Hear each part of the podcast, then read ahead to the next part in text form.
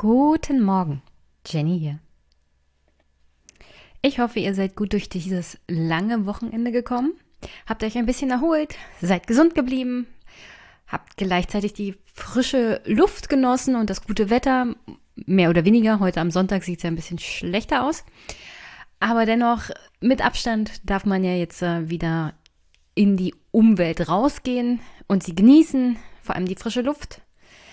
So der eine oder andere Spaziergang tut, glaube ich, ganz gut. Ähm, ja, es ist immer noch Corona und immer noch scheint einem die Decke auf den Kopf zu fallen. Deswegen, wie gesagt, geht ruhig raus. Vor allem jetzt mit Maske. Und meidet Menschenansammlungen, wenn es geht. Lustigerweise sage ich das, wo ich euch heute eine Folge vorspiele, wo ich mich nicht hundertprozentig an diese Anweisungen gehalten habe, aber dazu gleich. Erstmal noch was Positives. Der April ist vorbei. Und das ist in mehrerlei Hinsicht positiv. Erstmal, wir sind näher am Ende dieses furchtbaren Höllenjahres, von dem ich hoffe, dass es sich so schnell nicht wiederholt. Also hoffen wir doch, dass 2021 besser wird als das hier und dass ich gegenüber Erik nicht schon wieder so viel Kreide fressen muss. An dieser Stelle Grüße an Erik, meinen Hörer, der mich bei Twitter, genauso wie andere, immer wieder darauf hinweist, dass ich am Anfang dieses Jahres doch gesagt habe, das wird ein entspanntes Jahr. Mal ein Jahr zum Durchatmen. Ja. Ich glaube, da war der Wunsch eher der Vater des Gedanken als es halt die Realität war. Und es tut mir immer noch sehr, sehr leid, Erik. Ich habe dir ja eine private Nachricht geschickt und in dem Sinne teile ich diese Nachricht jetzt auch gerne mit allen anderen Hörerinnen und Hörern. Meine Voraussage für 2021 ist, dass es das schlimmste Jahr seit Menschen gedenken wird und ich definitiv nicht im Lotto gewinnen werde. Und jetzt, wo ich das gesagt habe, wissen wir ja alle, ich, das Gegenteil wird hoffentlich eintreffen. Insoweit Grüße an der Stelle auch an Erik. Aber die zweite positive Nachricht, dass der April vorbei ist, es gibt einen neuen Super Pack.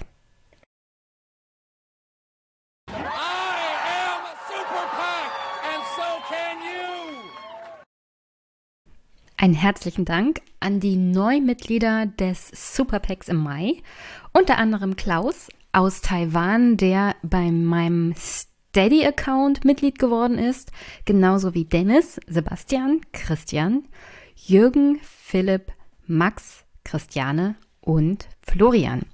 Dankeschön dafür. Danke auch an Katrin. Die hat mir ganze 50 Euro bei PayPal geschickt und geschrieben, frohe Ostern, Jenny. Verbringe wegen Corona tatsächlich zum ersten Mal Ostern allein zu Hause. Nicht schlimm. Kann mich auch sehr gut alleine beschäftigen und habe Zeit, deine letzten Podcasts in Ruhe zu hören. Hinke hinterher. Keine Angst, Katrin. Geht einigen so. Das kommt von dem wöchentlichen Podcasten. Freue mich drauf. Liebe Grüße aus Hamburg und weiter so. Liebe Grüße nach Hamburg zurück und ich hoffe, du bist einigermaßen jetzt hinterhergekommen.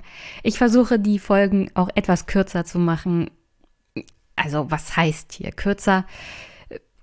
Versuch mal, ich werde mal versuchen, unter fünf Stunden zu bleiben. Grüße, wie gesagt, nach Hamburg zurück.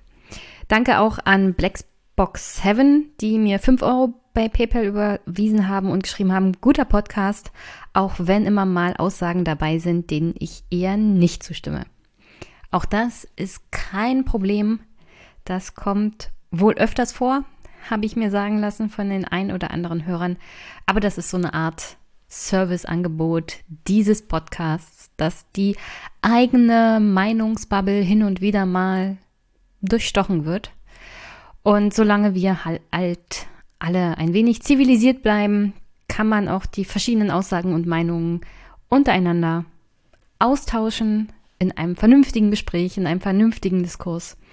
Deswegen freue ich mich auch immer, wenn jemand sagt, hm, ich bin nicht ganz deiner Meinung, dann ist doch schon sehr viel erreicht, was diesen Podcast und seinen Inhalt angeht, um ehrlich zu sein. Aber herzlichen Dank, Blackbox 7, für die Unterstützung.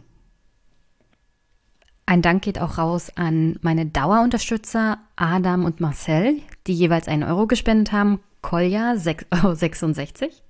Meine Lieblingsteufelszahl mittlerweile. Andreas, Steffen, danke für 10 Euro. Danke an Frank für 5 Euro, ebenfalls 5 Euro von Stefan. Danke an Tobias, Samuel, Andreas.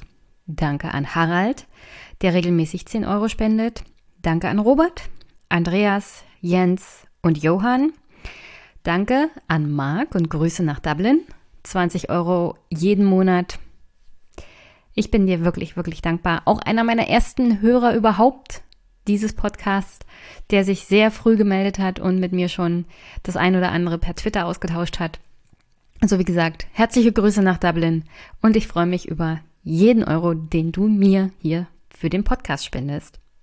Danke auch an Paul Michael.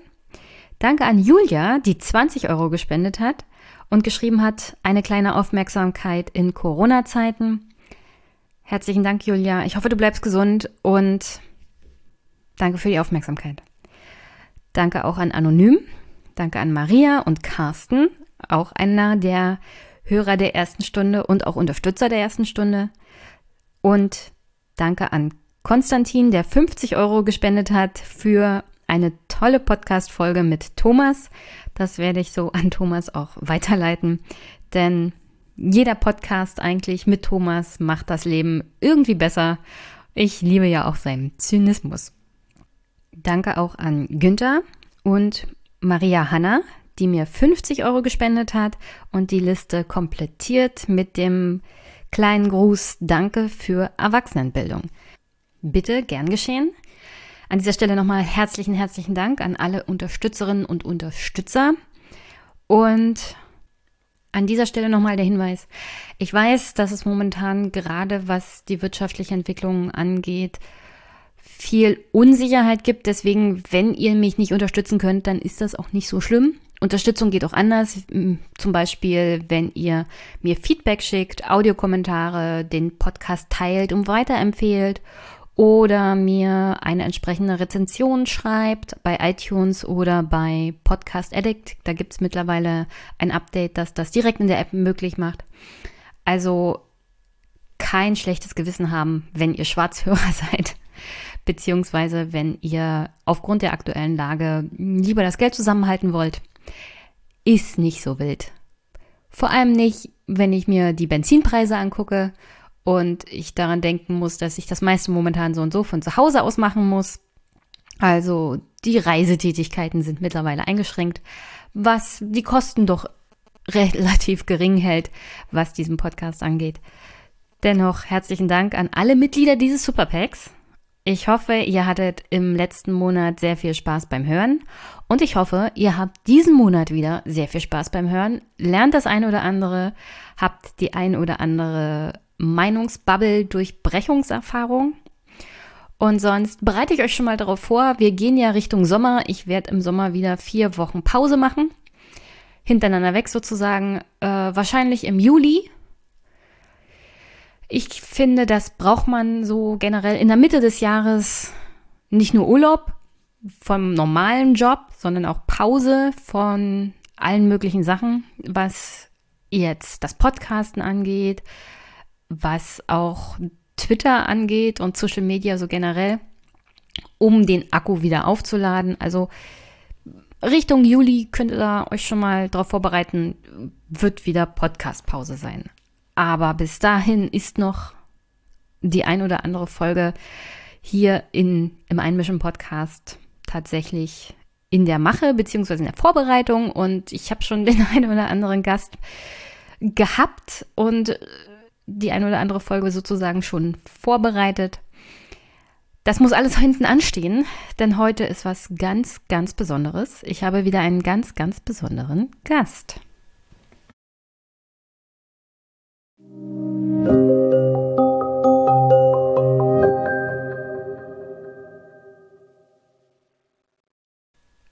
Ich war nämlich in der Blätterredaktion und habe wieder unseren allseits beliebten Albrecht von Lucke, diesmal sogar zweieinhalb Stunden, zu der aktuellen politischen Lage befragt. Wir haben über seinen aktuellen Text in den Blättern geredet, generell über die Blätterausgabe, die im Mai der absolute Hammer ist.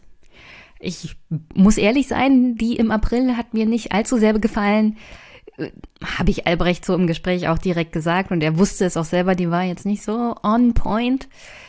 Aber der Mai, also die Mai-Ausgabe, da ist wirklich jeder Text zu empfehlen. Ich weiß gar nicht, womit ich anfangen soll zu empfehlen, außer den Adam Toos Text, wo ich bei Twitter schon geschrieben habe, dass der absolut. Mir fehlen eigentlich die Worte zu beschreiben, wie genial der ist. Alleine schon der Inhalt, aber er hat auch eine bestimmte Art und Weise zu schreiben, die einem mehr oder minder sprachlos zurücklässt, ob der aktuellen wirtschaftspolitischen Gegebenheiten, nicht nur in Europa, nicht in Deutschland, sondern generell in der Welt, wo man schon ein bisschen Angst bekommen kann, wenn man den Text liest und ein bisschen naive Hoffnung hat, dass es nicht so schlimm kommt, wie der Text es impliziert. Sonst würde ich generell wirklich jeden Text empfehlen in der aktuellen Blätterausgabe, der sich mit einem anderen Land dieser Welt beschäftigt. Unter anderem geht es da um die Auswirkungen von Corona auf die dritte Welt oder was wir so als dritte Welt bezeichnen, um Indien, es geht um Brasilien. Es gibt nochmal einen Text zum Beispiel, der jetzt nicht unbedingt mit anderen Ländern der Welt zu tun hat, sondern um die Geschichte von Rechtsradikalismus und Rassismus in der DDR. Auch sehr zu empfehlen.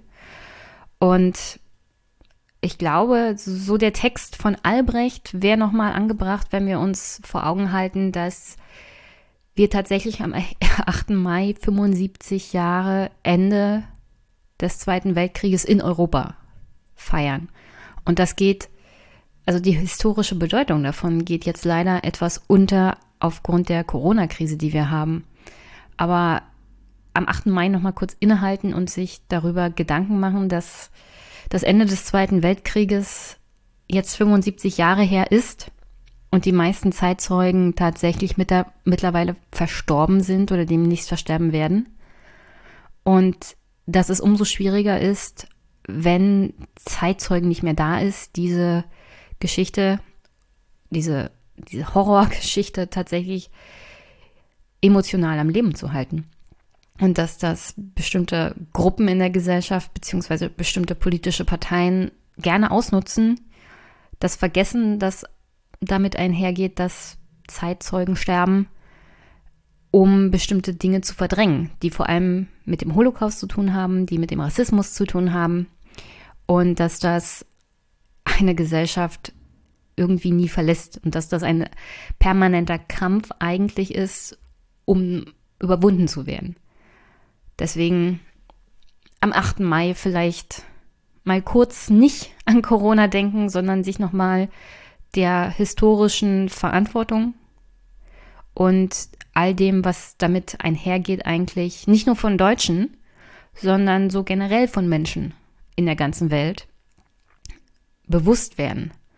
Weil der Zweite Weltkrieg, der Holocaust, das kam alles von Deutschland, aber ich möchte an der Stelle nochmal daran erinnern, das sind so Sachen, die, vor dem ist niemand wirklich gefeit, wenn man sich ganz ehrlich, also wenn man gegenüber sich selbst ganz ehrlich ist. Das, was vor allem der Versuch der Ausrottung einer ganzen Religion und den Menschen, die dazugehören, und nicht nur von Juden, sondern wirklich allem, was irgendwie als nicht normal definiert wurde, also in Anführungsstrichen nicht normal, das sollte uns eigentlich jeden Tag bewusst sein. Aber wie gesagt, am 8. Mai nochmal intensiver daran denken, dass das jetzt 75 Jahre her ist und wir uns in Teilen der Welt leider Gottes nicht wirklich weiterentwickelt haben. Und dass es immer wieder Menschen gibt, die unter einem oppressiven Regime leiden, die laut Definition dieses Regimes nicht in die Gesellschaft passen und umerzogen werden müssen oder von der Gesellschaft generell ferngehalten werden müssen, heraus erzogen werden müssen oder rausgezüchtet werden müssen, in dem Sinne, indem man sie einfach mal fernhält und einsperrt. Also in dem Sinne ist dann auch Deutschland in einer bestimmten Verantwortung, der das Land leider oft nicht so ganz gerecht wird, wenn es um Kritik zum Beispiel gegenüber China und dessen, was sie mit den Uiguren da machen, nicht wirklich gerecht wird. Aber auch die sogenannten großen Wirtschaftsfirmen, die jetzt unter anderem VW und Co. um finanzielle Hilfe bitten und gleichzeitig halt in China dann mal weggucken, beziehungsweise die Situation von Zwangsarbeit der Uiguren, was China ja auch macht, einfach mal ausnutzen. Und insofern sind wir vielleicht nach 75 Jahren noch nicht so weit, wie wir gerne hoffen. Und im allgemeinen Leben geht das halt öfters mal unter. Deswegen ist so ein Gedenktag vielleicht nicht schlecht, um mal runterzukommen und an ja, all diese Sachen zu denken, die historisch passiert sind und zu reflektieren, was haben wir eigentlich daraus gelernt und haben wir unser Verhalten in irgendeiner Art und Weise da geändert, vor allem auf politischer Ebene. Und da ist die Antwort leider oftmals mh, hm, durchwachsen. Aber das wollte ich jetzt mal hier loswerden, bevor ich euch hier zweieinhalb Stunden Gespräch einspiele mit Albrecht und mir.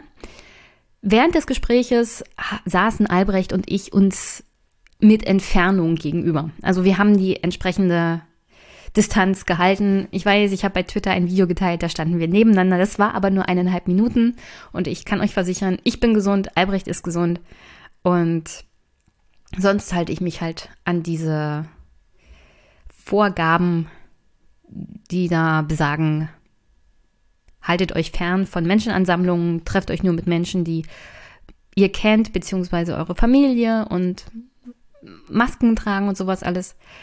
Albrecht ist wirklich seit langer, langer Zeit derjenige gewesen, den ich mal wieder live getroffen habe. Ich finde, das tut dem Gespräch mit Albrecht auch immer ganz gut. Per Telefon will ich das immer nicht machen. Und das nächste Mal werden wir uns vermutlich erst Ende des Jahres treffen. Ich wollte ja eigentlich mit Albrecht über die US-Wahl reden, damals schon im April. Aber Corona hat alles ein bisschen durcheinander gebracht. Die USA sind ein bisschen Thema, aber nicht so intensiv, wie ich mir das vorgestellt hatte, als ich mit Albrecht den Termin eigentlich ausgemacht habe, den wir dann halt jetzt hin und nach hinten verschieben mussten. Dennoch ist es ein ziemlich gutes, rundes Gespräch geworden. Und es ist Albrecht, also macht nicht doppelte Geschwindigkeit, sondern genießt es einfach in einfacher Geschwindigkeit. Das ist ja bei Albrecht schon schnell genug. Keine Angst.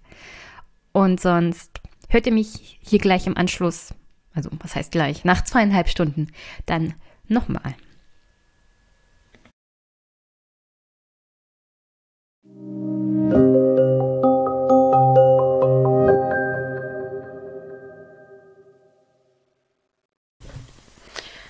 Hallo Albrecht. Hallo Jenny. Schön, dass du mich wieder in die Blätterredaktion gelassen hast. Wir sind ein bisschen subversiv unterwegs, weil es eigentlich noch verboten ist, oder? Ja, das, daran habe ich ehrlich gesagt gar nicht gedacht. Aber das Ironische ist wirklich, dass du der erste äh, Besuch seit Wochen in der Blätterredaktion bist. Ich bin zum, äh, zum anderen auch Besuch quasi. Wir sind wirklich seit, ja, jetzt wohl sechs Wochen im Homeoffice. Und das ist für mich das erste Mal, dass ich jemals äh, seit, äh, ja, jetzt in, äh, ja, bald 17 Jahre, sind es 18 Jahre, muss ich selbst rechnen. Es sind jetzt ähm, 17 Jahre, die bald um sind. Seit den 17 Jahren das erste Mal, dass ich so lange nicht in dieser Redaktion war. Also insofern ein besonderes Ereignis, eine besondere Freude, mit dir heute Abend hier zu sitzen. Wir wollten eigentlich früher, aber dann kam einiges dazwischen. Eigentlich dachte ich, wir reden mal nach dem Super Tuesday über den Zustand der amerikanischen Wahl mhm. und die jeweiligen Kandidaten. Ja. Aber fangen wir mal ganz von vorne an, weil Albrecht. Mit welcher Apokalypse muss ich eigentlich rechnen, wenn ich diesmal die Blätterredaktion verlasse? Hatten wir damals schon eine? Ja, du meinst, weil das dann einschlug, meinst du? Ja. Ja, ja, das ist ja nun. Aber wann haben wir das ein letzte Gespräch gehabt? Das ist ja auch 13. Januar wurde die Folge ah. mit dir ah. veröffentlicht. Ach, guck an. Und danach schlug die Bombe quasi ein. Und danach schlug praktisch die Bombe. Ich muss, ja, mich, ich muss mir übrigens jede Menge Sachen, ähm, also einer meiner Hörer ja. bei Twitter mhm. schreibt dann auch immer, Jenny, du hast doch gesagt, dieses Jahr wird es ruhig. Mhm. Wann, wann wird es denn ruhig? Mhm. Weil nach dieser Folge kam dann Thüringen ja. und das ja. wirkte schon sehr aufrührerisch, also was jetzt mhm. die politische Landschaft angeht. Und dann kam Corona. Mhm. Lustigerweise hatte ich kurz bevor ich mit dir gesprochen habe, mit äh, Klaus Badenhagen gesprochen. Der sitzt in Taiwan. Und mhm. während ich mit Klaus sozusagen darüber gesprochen habe, wie denn so die Präsidentschaftswahl in Taiwan ausgegangen ist, war die Regierung da im Hintergrund mhm. schon beschäftigt, mhm. gegen Corona anzugehen. Also sagen wir es mal so, ich mache jetzt hier mal einen Disclaimer für alle Hörerinnen und Hörer, welche Zukunftsaussichten wir hier auf positive Art und Weise oder negative Art und Weise im Laufe dieses Podcasts machen. Dafür übernehme ich jetzt keine Verantwortung mehr. Naja, wir können ja eine positive Beobachtung gleich an den Anfang stellen, gerade weil äh, du es evozierst.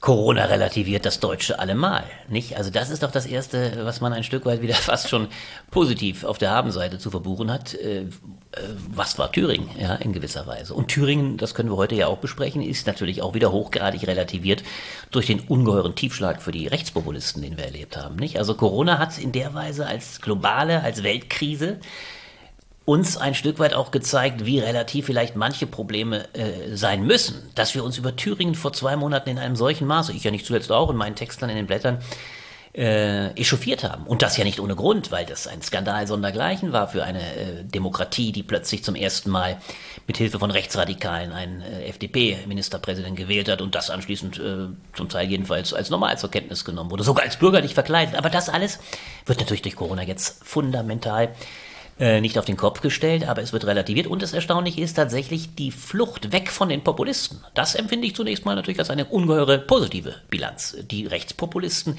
äh, sind raus, kann man fast sagen. Gerade in Deutschland. Ich muss nicht, damit meine ich jetzt nicht das Ausland, da stellt sich anders dar. Aber in Deutschland hat man, wenn ich es überspitzt sagen kann, erlebt, dass Rechtspopulismus im Zuge einer solchen globalen Krise fast als Luxusphänomen erscheint. Man leistet sich nicht mehr äh, den Ausnahmezustand herbeizudiktieren. Das ist ja ein erstaunliches Phänomen. Die Rechtspopulisten haben die ganze Zeit äh, behauptet, wir leben in äh, einem Ausnahmezustand. Dieser Staat ist erledigt, er ist quasi bruchreif. Wir haben es mit, mit, mit äh, maroden Parteien zu tun. Äh, jetzt erleben wir, dass die Menschen zurück zur CDU strömen, wie wir es gar nicht für möglich gehalten hätten und dass von den Rechtspopulisten eigentlich äh, kein normaler Bürger noch redet. Sie sind fast auf unter 10 Prozent, das ist noch viel zu viel. Aber, Na, der Vorwurf war ja immer der Rechtspopulisten. Es gibt ein Kontrollverlust der hm. Regierung. Es gibt eine Krise hm. und die Regierung hat das nicht unter Kontrolle, ja. weil sie nicht handlungsfähig ist. Und wir erleben jetzt genau das Gegenteil. Auf eine Art und Weise, wie es in anderen europäischen Ländern gar nicht möglich ist oder nicht aktiv verfolgt wird. Also wenn man uns, wenn wir uns angucken, wie Großbritannien zum Beispiel reagiert hat auf Corona oder Frankreich oder Spanien oder Italien, wo es wirklich katastrophale Zustände angenommen mhm. hat, also in Krankenhäusern vor allem, Dafür ist in Deutschland schon fast Friede, Freude, Eierkuchen. Ja, zumindest, das ist wirklich, du hast völlig recht, für die erste Phase. Wir sprechen ja quasi an einer solchen ähm, Umbruchsphase oder einer Umbruchsstelle. Wir haben die erste große Phase erlebt, in der eine ungeheure Bereitschaft war. Und das fand ich tatsächlich fast beruhigend, äh, eine Bereitschaft war, dem Staat wieder eine Autorität zuzubilligen, die ihm schon, das dürfen wir nicht vergessen, von erheblichen Teilen abgesprochen worden war. Also auch Thüringen wurde ja durchaus auch als ein Versagen der gestandenen Staatsparteien, also wenn ich es mal so sagen darf, der Volksparteien wahrgenommen. Zum Teil und nicht, nicht zu Unrecht. Es war ein Versagen. Auch der Union, der CDU. Äh, von der FDP muss man gar nicht reden. Also will sagen, plötzlich hat man doch wieder den Eindruck, dass äh, der CDU, aber vor allem übrigens auch Angela Merkel eine Autorität zuwächst, die wir gar nicht, die ich ehrlich gesagt unter anderen Umständen kaum mehr für Möglichkeiten hätte, dass die CDU plötzlich wieder bei 40 Prozent steht. Äh, auch vor allem, und das ist ganz erstaunlich, Angela Merkel eine zweite Chance erhält. Eine ganz erstaunliche Wolte. Sie war, ich habe das ja mal gesagt, sie war plötzlich 2015 im Zuge der Flucht äh, von der Mutti zur bösen Schwiegermutter geworden, die plötzlich ihr eigenes Völklein nicht mehr liebte, mit dem bekannten Satz, wenn äh, die Flüchtlinge nicht mit offenen Armen aufgenommen werden, dann ist das nicht mehr mein Volk. Wenn man nicht mal, dann ist das nicht mehr mein Land. Also da steckte eine enorme, durchaus auch Abwehr der Bevölkerung, jedenfalls eines Teils. Und das wurde regelrecht, im, ja speziell im Osten, als eine, als ein Affront wahrgenommen. Es wurde also, äh, die Mutti war plötzlich zur Bösen geworden. Und das hat dann umgeschlagen in diese ungeheuren Worte äh, von Volksverräterin, die ganzen Attacken gegen die Kanzlerdiktatorin äh, Alexander Gaulands Worte und von vielen anderen. Also, und jetzt plötzlich erleben wir was ganz Erstaunliches. Merkel, die Physikerin, ist gerade wieder in diesen Zeiten einer naturwissenschaftlich grundierten Weltkrise. Ist sie plötzlich eine Frau, äh, der nicht nur Deutsche in großer Zahl äh, zwar nicht huldigen, aber doch zumindest ihr großes Vertrauen schenken und sogar fast wieder in der Welt ihr eine ungeheure Reputation äh, zukommt. Also will sagen, das, das ist schon erstaunlich. Sie erlebt einen äh, nicht mal nur zweiten Frühling, sondern eine, eine, einen, zweiten, einen zweiten Sommer nochmal. Und, und jetzt die große Frage, und da wird es dann spannend, wir haben tatsächlich jetzt erlebt, der Staat genießt doch offensichtlich mehr Autorität, als man vielleicht manches Mal gedacht hätte. Die Volksparteien tun es erstaunlicherweise auch die Grünen fristen wieder eine halbierte, ein halbiertes Dasein. Mhm. Ja, man muss sich bewusst machen, die CDU liegt äh, doppelt so stark äh, wie äh, da, steht doppelt so stark da wie SPD und, und, und Grüne. Also sie weit sogar mehr als das. Also Grüne und SPD kommen gerade mal auf den, auf den Betrag, den die Union äh, für sich reklamieren kann. Und von den Rechtspopulisten spricht eigentlich gar nicht, keiner mehr. Sie machen sich eigentlich selber kaputt. Und die große Frage wird sein, ist jetzt in der zweiten Phase, die viel schwieriger sein wird, diese permanente Abwägungsfrage, äh, wo wir uns jetzt ja schon erleben, dass die einzelnen Politiker sich behaken, ist, ist da gibt es wieder einen Abfluss dieser Autorität. Ist das also nur eine Momentsaufnahme? Kommen also die Populisten zurück, weil sie jetzt wieder Front machen und sagen, gebt uns unsere Rechte und gebt uns unsere Rechte zurück? Also das ist ja momentan ein Ruf, der, der erschallt. Äh, da wird sich das dann bewahrheiten müssen. Aber ich bin in der Hinsicht innenpolitisch äh, erstmal äh, positiv überrascht über das Ergebnis dieser, dieser Weltkrise. Zunehmende Umfragewerte, ja. Äh, lustigerweise, wir haben Mai. Mhm. Am 18. Mai 2019 gab es ja ein wohlbekanntes Video. Die Zerstörung der CDU. Mhm. Die Zerstörung der CDU ist jetzt bei 40 Prozent angekommen. Ähm, das ist nicht auf meinem Mist gewachsen, das habe ich tatsächlich bei Twitter gelesen, bei Wolfgang Michael. Also was so eine echte Krise, also ich würde ja sagen, wir haben nicht sonderlich viele Krisen erlebt in Deutschland in den letzten zwölf Jahren. Selbst das, was man als Flüchtlingskrise bezeichnet, ist in dem Sinne keine Krise, die die Demokratie oder das Funktionieren des Staates an sich in Frage gestellt hat. Das ist bei dieser Corona-Epidemie ganz anders. Wenn man darauf falsch reagiert, könnten tatsächlich Grundfeste erschüttert werden. Gleichzeitig sehe ich es durchaus als problematisch an. Also ja, ich würde dir recht geben, die Rechtspopulisten sind momentan sozusagen auch medial abgekanzelt, weil keiner über sie redet, weil keiner über sie berichtet. Sie selber haben auch keine Lösung für diese aktuelle Krise. Gleichzeitig ist grundsätzlich die Opposition irgendwie in Tief Tiefgang. Keiner, keiner der Linken, keiner der Grünen macht großartig von sich reden. Annalena Baerbock war jetzt äh, bei Anne Will, macht da immer, also ich glaube, von dem Führungsduo ist sie diejenige, die da den typischen Part einer Parteivorsitzenden immer sehr gut erfüllen kann. Aber sonst ist die Opposition ja völlig abgeschrieben. Und was den Wiederaufstieg der Volksparteien angeht, naja, die SPD steht immer noch bei 16 Prozent. Also all das, was wir gerade sehen, ist ja sozialdemokratische Politik. Also Erhöhung von Kurzarbeitergeld zum Beispiel, Geld für digitalen Unterricht für Ki Schül Schülerinnen und Schüler, weil die Leute tatsächlich mitbekommen haben mittlerweile in Berlin, dass wenn man digitalen Unterricht machen will, man dazu auch Computer braucht und die meisten Schülerinnen und Schüler, vor allem der finanzschwache, schwächeren Haushalte, haben die finanziellen Mittel dafür gar nicht. Also das ist alles grundsolide sozialdemokratische Politik und davon profitiert die SPD tatsächlich reichlich wenig. Ja, das ist ja auch äh, logisch und fast verständlich, äh, weil es die CDU an der Regierung mitmacht, beziehungsweise sie die treibende Kraft ist oder die tragende Kraft ist. Das ist ja immer das große Problem der SPD. Es gibt zwei Gründe, warum die SPD nicht profitiert. Sie hat äh, zu ersichtlich in den letzten 20 Jahren und vor allem auch leider in den letzten zwölf Monaten versagt. Das ganze Hickhack um die Führungsfrage in der SPD ist ja nicht vergessen. Die Leute wissen ja, äh, wer momentan an der Spitze der SPD steht. Das ist mit Norbert Walter, Norbert Walter Borjans und Saskia Esken eine Führung, bei der keine davon ausgeht, dass sie ernsthaft äh, kanzlertauglich ist und dass sie ernsthaft wirklich eine Rolle spielt. Tut sie übrigens auch nicht. Die einzigen Figuren, und das macht ja das ganze äh, Phänomen gegenwärtig aus, die relevante Kräfte sind, sind die Kräfte der Exekutive. Es sind die Regierungskräfte.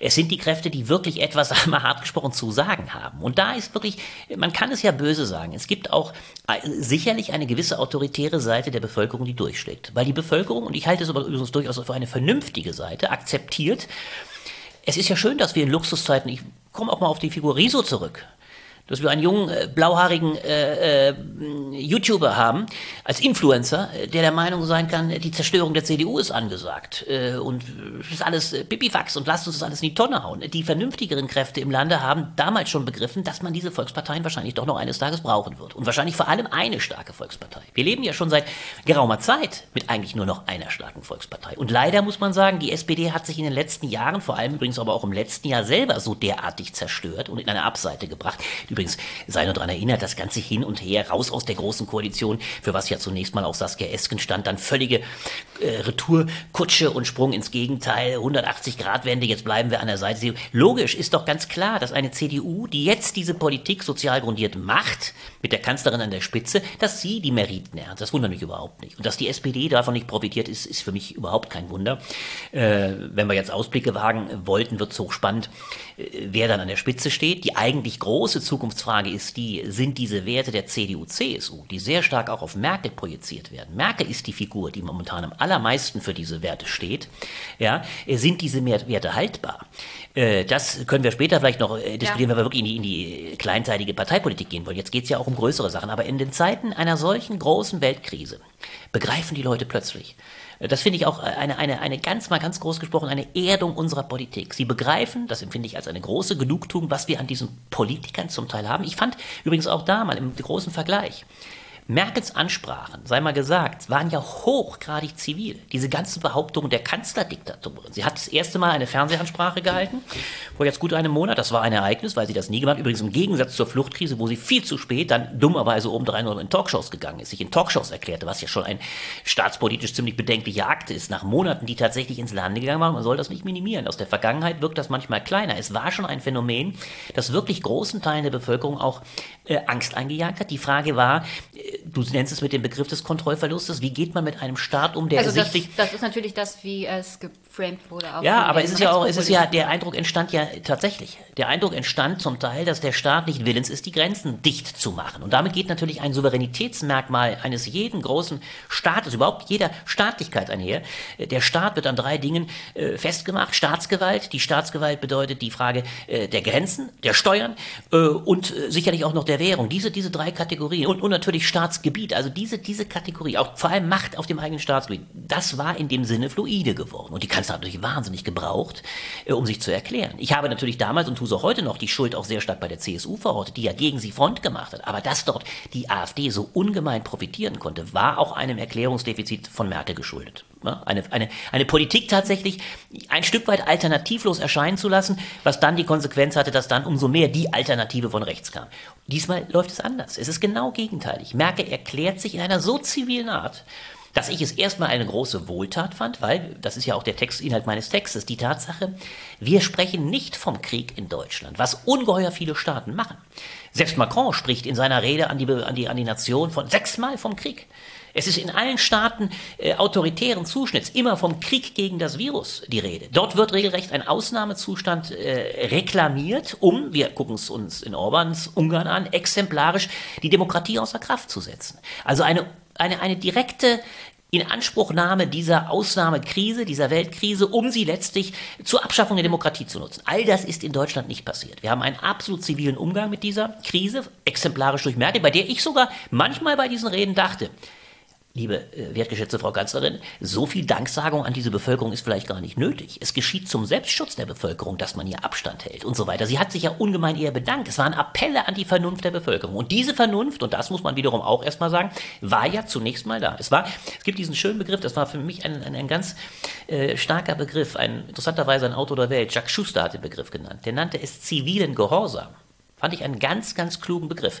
Äh, gegen den Begriff des zivilen Ungehorsams, der natürlich sofort von Rechtspopulisten in Geltung gebracht wird. Wir sind im autoritären Staat, wir sind im totalitären, wir sind im Hygienestaat, hier wird eine quasi Diktatur errichtet. Das gab es ja sofort. Das kommt ja nicht Aber nur von rechts. Das gibt es also genauso in Teilen von Juli links. C., wenn, ja, wenn man ihr zum Beispiel zuhört, eine, eine brandenburgische Verfassungsrichterin, ja. die schon in Aussicht stellt, Vielleicht geht es hier ein bisschen zu weit, was die Das kann man ja, das kann man ja, das kann man ja, das ist interessant. Man kann das ja zu Recht zum Teil auch reklamieren. Es ist ja so übrigens auch vom Bundesverfassungsgericht dann durchaus beanstandet worden. Es gab natürlich Maßnahmen, die über Gebühr hart waren. Aber im Grundprinzip hat dieser Staat in seiner ganzen Gewaltenteilung funktioniert. Es war nicht das Parlament, was quasi abgemeldet wurde, auch wenn wir sehr schnell von der Stunde der Exekutive sprechen. Das ist ganz bemerkenswert. In Deutschland war es ja gerade nicht so, dass das Parlament gesagt hat, wir, wir geben klein bei. Nein, im Gegenteil. Es gab eine Parlamentssitzung, Sitzung. Es gab eine Sitzung im Bundestag. Dort wurde zwar im Schweinsgalopp, das muss man feststellen, äh, tatsächlich äh, das, das, ähm, äh, das, das, äh, nicht Seuchenschutzgesetz, sondern wie heißt es? Immun Infektions Infektionsschutzgesetz, genau. Das Infektionsschutzgesetz wurde äh, verschärft, erheblich verschärft, aber auch da hat das Parlament ausdrücklich für sich reklamiert. Wir entscheiden über den nationalen Notstand. Es soll also nicht der Bundesgesundheitsminister sein. Spahn hätte ja gerne die Befugnisse für sich reklamiert. Also, da hat das Parlament gesagt, Niet. Es hat genauso Niet gesagt, bei dem von Schäuble stark gemachten Anspruch, man solle doch wie in Kriegszeiten ein Notparlament einrichten. Erheblich verkleinert.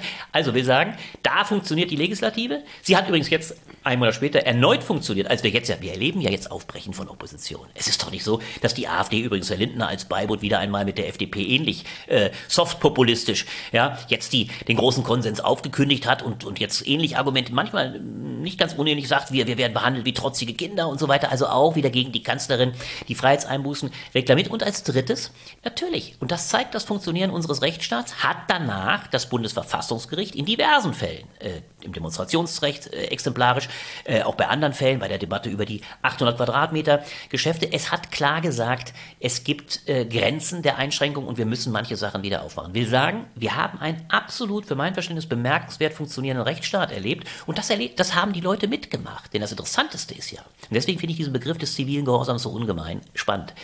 Die Leute haben eine Einsicht in die Notwendigkeit dieser Maßnahmen. Sie haben begriffen, dass sie ihre Freiheit langfristig nur dadurch schützen können, dass sie sie kurzfristig einschränken. Das ist das, was man unter dieser Einsicht begreifen muss. Und, und das ist äh, also eine auf, ausgesprochen aufgeklärte Bereitschaft, äh, die natürlich jetzt sukzessive wieder geöffnet wird. Aber deswegen finde ich alle diese, diese, diese, diese Corona, lustiger Begriff, der jetzt aber auch schön passt, äh, die Corona derer, die jetzt von links wie rechts sofort mit dem Angriff gegen einen zunehmend totalitär argumentierten Staat argumentierten, finde ich vollkommen äh, falsch gepolt. Nein, im Gegenteil, im, im Vergleich zu äh, den Nachbarstaaten in Europa, exemplarisch Frankreich, aber gar nicht von Ungarn, von Polen zu reden, wo explizit die Abschaffung des, des Rechtsstaates in, in Windes äh, in großen Schritten vorangeht, aber auch nicht im Vergleich äh, zu den Vereinigten Staaten, äh, zu Russland, wo sofort mit, mit Kriegssemantiken gespielt wurde, haben wir einen ungemein zivilen Umgang bisher gehabt.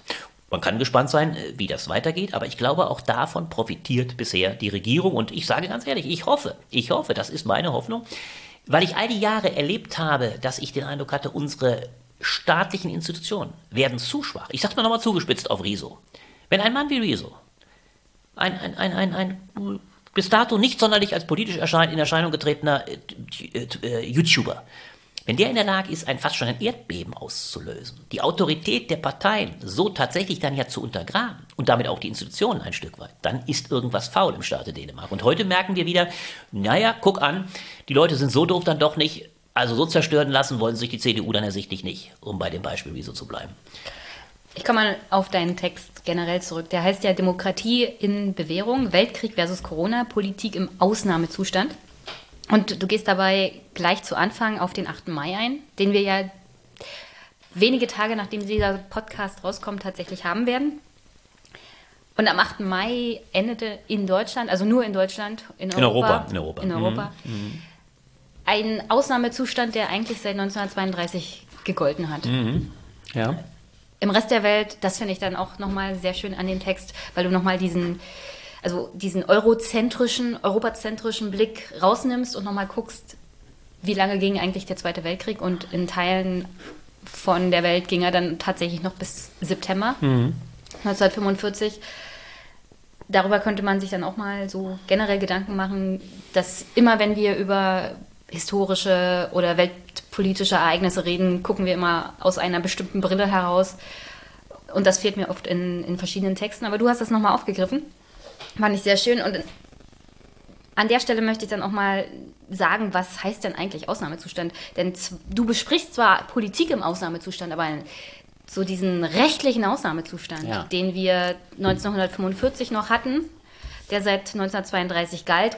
33. Mhm oder 33, mhm. ähm, Januar 33. Mhm. Angedeutet hatte er sich ja aber schon. Ja, natürlich. Also, du hast völlig recht. Man kann es, man kann es äh, länger ziehen. Man hatte eine gewisse Nichtdemokratie. Äh, also diese Notstands die Notstandsgesetzgebung, absolut, ja die gab es früher, die gab es auch nicht nur alleine mhm. unter ja, Hitler. völlig richtig. Aber kommen wir mal dazu, was mhm. Ausnahmezustand, Notstand mhm. eigentlich bedeutet. Also aus Ausnahmezustand wird ein Zustand bezeichnet, in dem die Existenz des Staates oder die Erfüllung von staatlichen Grundfunktionen von einer maßgeblichen Instanz als akut bedroht erachtet wird. Wenn wir uns das mal angucken, dann können wir sagen, weder das Parlament noch die Regierung noch Angela Merkel noch irgendjemand anders war in irgendeiner Art und Weise so beunruhigt zu sagen, dass die Existenz des Staates oder die Erfüllung der Grundfunktion des Staates in irgendeiner Art und Weise gefährdet gewesen war. Nein, das ist richtig. Sie war das in der Hinsicht natürlich nicht. Äh, die Frage ist nur, da hast du völlig recht. Man muss am Anfang sich überlegen, was ist überhaupt der Ausnahmezustand? Man muss eine Sache sehr deutlich unterscheiden. Auch wenn wir in einem nicht rechtlichen Sinne sagen würden, und das kann man sagen, wir leben gegenwärtig in einem Ausnahmezustand. Wir leben in einem gesellschaftlichen Ausnahmezustand. Wir leben in einem Zustand, der bedeutet, dass die normalen, fast schon gesellschaftlich, auch übrigens für das Funktionieren der Gesellschaft notwendigen Dinge, übrigens auch im politischen Sinne, äh, der Mensch als gesellschaftliches Wesen, der als Mensch äh, gesellschaftliche Kontakte hält, der kommuniziert, äh, als Animal Soziale funktioniert äh, oder als sogar dann als so ein Politikon, der sich, der sich in Kommunikation, in Face-to-Face-Kommunikation begegnet. Das alles ist in einem erheblichen Maße ausgeschaltet. Wir können uns, wenn wir das nur als Beispiel angucken, denk an die Sache vor zehn Tagen versuchte Fridays for Future. Es ist ein ziviler Ausnahmezustand. Es ist aber kein das will ich gerade sagen. Das will ich gerade sagen. Das ist genau der entscheidende Punkt. Deswegen muss man das genau unterscheiden. Wir haben tatsächlich, wie du sagst, wir haben einen Ausnahmezustand, wir haben auch einen ökonomischen Ausnahmezustand. Der ist ja vielleicht sogar viel dramatischer. Du hast äh, in deiner ersten schönen Mail auf unser Heft reagierend äh, den Adam Tooze Text sehr gelobt, was mich Dazu auch wirklich sehr freut. Kommen wir sicher auch noch. Aber das ist natürlich das Beispiel. Wir haben einen grandiosen Text von Adam Tooze, dem großen amerikanischen Historiker, der deutlich macht, wir werden einen ökonomischen Zustand erleben, der wahrscheinlich möglicherweise noch 1929, 30 in den Schatten stellen kann. Also wir haben einen Ausfall von dem, und das ist ja auch so dramatisch. Ich finde das immer noch so bemerkenswert. Binnen sechs Wochen, aufgrund eines Virus, erleben wir die ganze äh, Fragilität unserer Gesellschaft in jeder Hinsicht und vor allem im ökonomischen. Es fällt all das aus, wovon wir all die Jahre profitierten, beziehungsweise auf dem wir lebten. Wenn wir das uns angucken, welche, welche ökonomischen Bereiche bankrott gehen würden, auch bei uns, wenn wir nicht sofort ob der Stärke unseres Staates mit Maßnahmen der Hilfe äh, intervenieren würden, was sich andere Staaten in der Welt nun ersichtlich überhaupt nicht leisten können. Äh, USA als Beispiel, bringe es an, äh, das sind ja, das sind ja wirklich Bilder, wie wir sie aus den 20er Jahren kannten. Ende der 20er Jahre, die große Depression, dort stehen 30 Millionen Menschen an den Schaltern der Arbeitslosenunterstützung äh, beziehungsweise suchen nach Jobs, weil sie keine Arbeitslosenunterstützung bekommen. Will sagen, das ist erstmal, das ist im wahrsten Sinne ein, ein, ein, ein neuer Zustand, den wir unter einer normalen kapitalistischen Weltgesellschaft so bis dato nicht gekannt haben. Übrigens noch, auch das wird ja interessanterweise mittlerweile deutlich, der selbst in Kriegszeiten nicht so extrem war. Weil man, man muss es leider zynisch sagen, in Kriegszeiten wurde produziert. In Kriegszeiten wurden auch seitens der äh, Rüstungsindustrie gewaltige Gewinne gemacht. Äh, es konnte äh, produziert werden. Heute fällt die Produktion aus ob des sogenannten Social Distancing, weil die Menschen Distanz halten müssen. Deswegen falten all diese anderen Sachen, wir kennen ja mittlerweile die, die Reihe von Dienstleistungen, aber vor allem äh, im Tourismussektor, das alles scheidet aus von der Flugindustrie etc. Äh, und den Fluglinien gar nicht zu reden. Damit will ich sagen, sowohl zivilgesellschaftlich, und das will ich auch nochmal deutlich machen, zivilgesellschaftlich auch in dem Bereich, wo ja ob der Tatsache, dass man soziale Distanz zu halten hat, und da kommt es jetzt in den rechtlichen Ausnahmezustand. Und da ist es schon mehr, als du angedeutet hast scheiden Grundrechte, die bei uns im Grundgesetz stehen, wie die Möglichkeit zu klassischen Demonstrationen im normalen Maße, wo man sich tatsächlich sehr nahe kommen kann, die scheiden aus. Man kann natürlich, das ist ein, ein, Glücksfall. Jetzt hat das Verfassungsgericht bereits wieder gesagt, so, man kann demonstrieren, man muss halt Abstand halten, so. Und ich bin auch gespannt. Fridays for Future wird sich sehr bald wieder überlegen, ob diese Form von, von digitalem Protest der ja auch ein Versuch innovativer Art gewesen ist, der aber, glaube ich, völlig verhalten ist. Mhm. Ich habe nicht den Eindruck, dass es irgendwie gefruchtet ob das, ob das reicht. Sie müssen sich im Zweifel auch wieder überlegen, wie kommen wir wieder zu, zurück zu demokratischer Stärke. Aber, und jetzt ist der entscheidende Punkt der, ja, du hast recht. Ich sehe es genauso, den rechtlichen Ausnahmezustand. Dass man tatsächlich ein Stück weit das Funktionieren des Staates radikal umstellt, auch einen Notstand erklärt. Das hat gerade in Deutschland eben nicht stattgefunden. Und da hilft das, was ich ja auch anführe, was viele andere natürlich in der Debatte auch erbringen, wenn man sich diese klassische Definition von Karl Schmidt nochmal vergegenwärtigt, dann steckt da eigentlich alles drin, was, was die ganze Polemik und die Schärfe zum Ausdruck.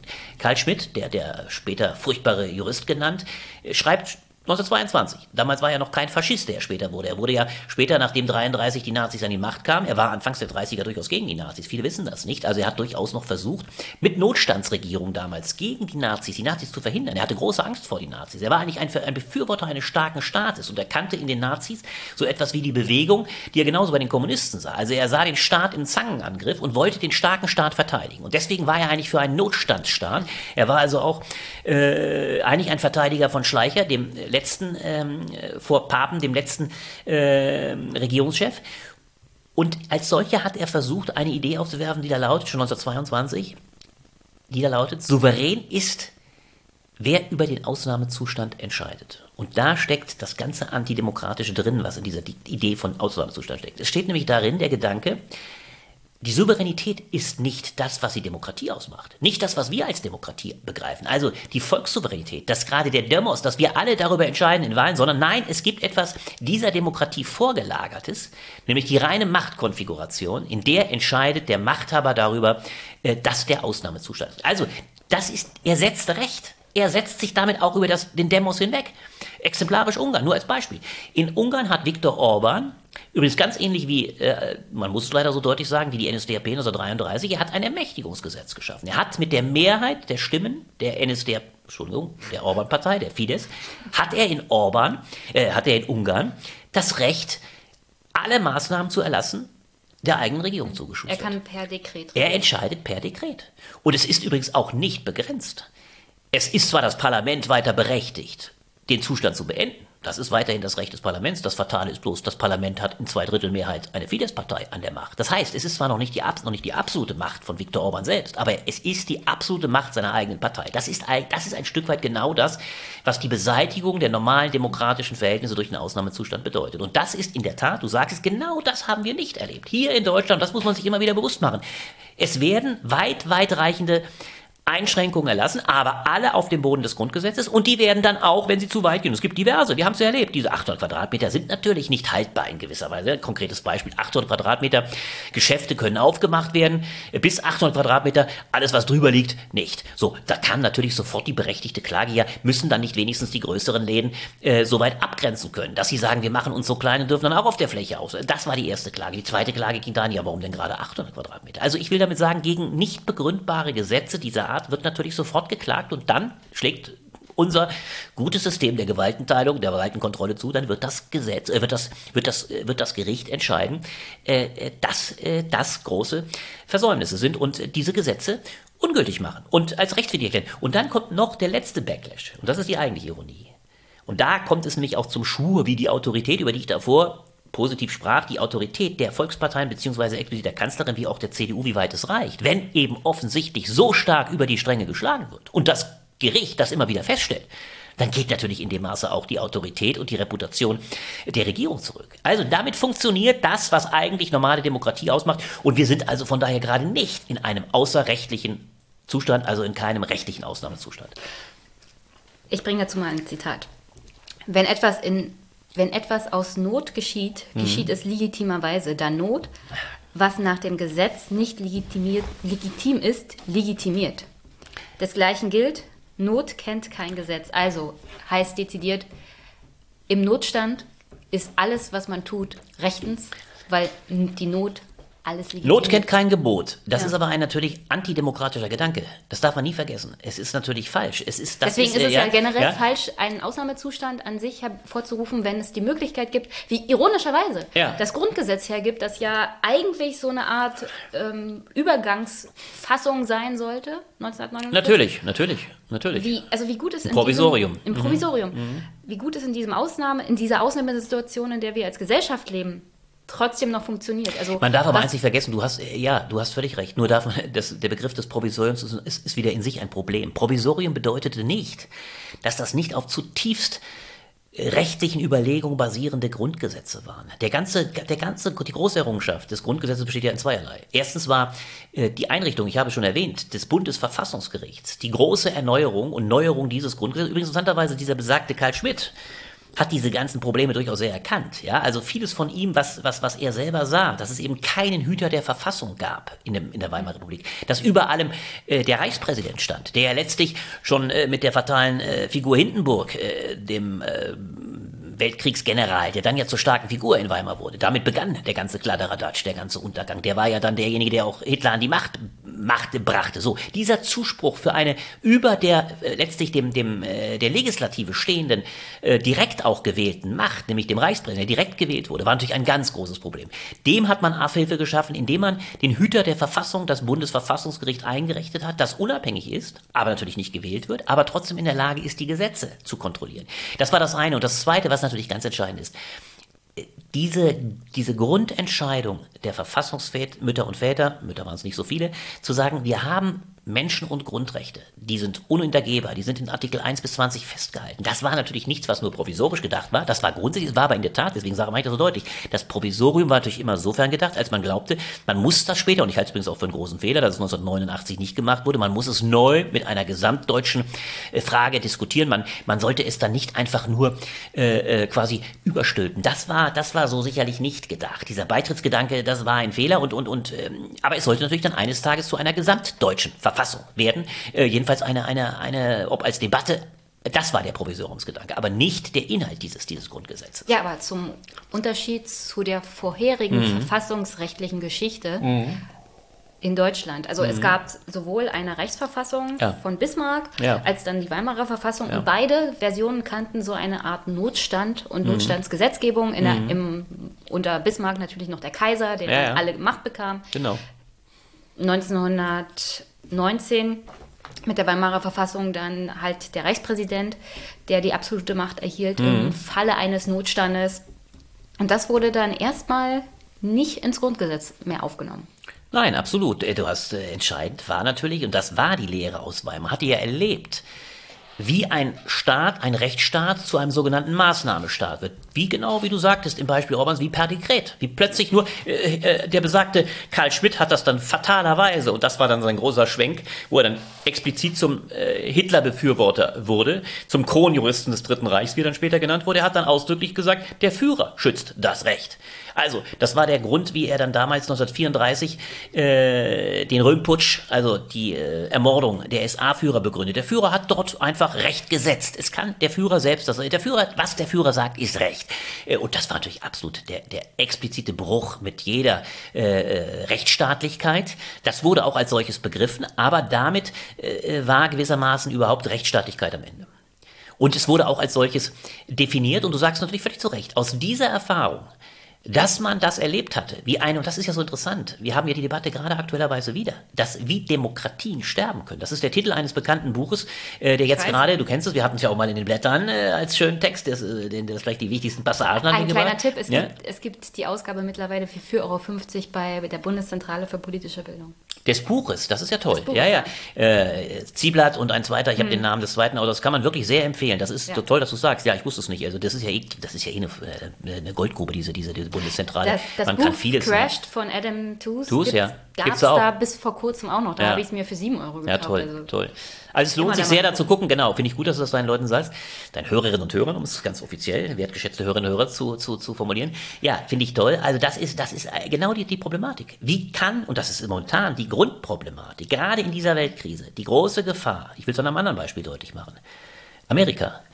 Wenn man sieht, wie Donald Trump exemplarisch deutlich macht, was man in einer solchen Weltkrise versuchen kann, nämlich den inneren wie den äußeren Feind kenntlich zu machen. Die große Debatte, und da ist Trump ja nicht alleine, äh, der offensichtlich fundamental versagt hat. Wir können, kennen ja die ganze Geschichte, wie er am Anfang sagt, es ist eine einfache Grippe, äh, dann völlig umkippt ja, und ja. sagt, es ist jetzt eine Weltkrise, und dann sagt, am besten schluckt ihr Desinfektionsmittel, dann wird das Ding schon nein, wieder nein, weggehen. Du musst ja? dir spritzen. Spritzen, das initiieren. Das Schlimme daran, ja, initiieren. ich kenne Leute, die darüber gesprochen haben, ob da was dran, dran ist. Ja, das Schlimme. Und in Amerika haben es diverse Leute im Zweifel längst gemacht. Also das heißt, es ist eher es ist aberwitzig, aber damit will ich nur sagen, äh, da äh, er ist offensichtlich äh, auf, von vornherein auf dem falschen Dampfer gewesen, ein Totalversagen. Was war seine Strategie?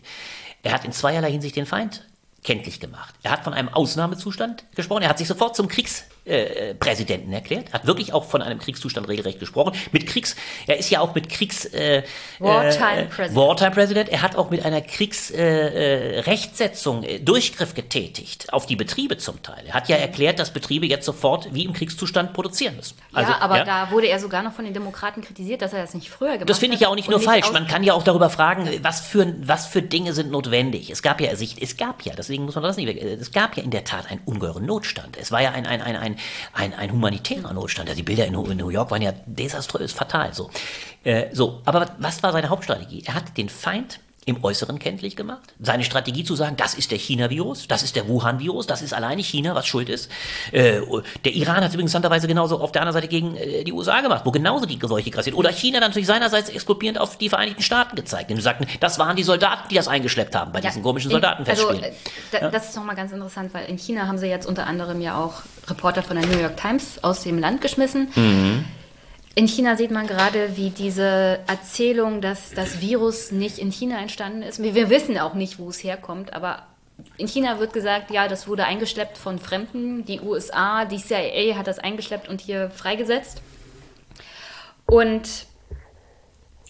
und was die Folge davon ist, ist ein unglaublicher Fremdenhass auch in China. Angriffe unter genau. anderem auch auf Afrikaner, die ja. in China selber arbeiten. Insofern, wir haben es übrigens auch, weil du sagst Afrika, man kann das noch weiterspannen. Ja.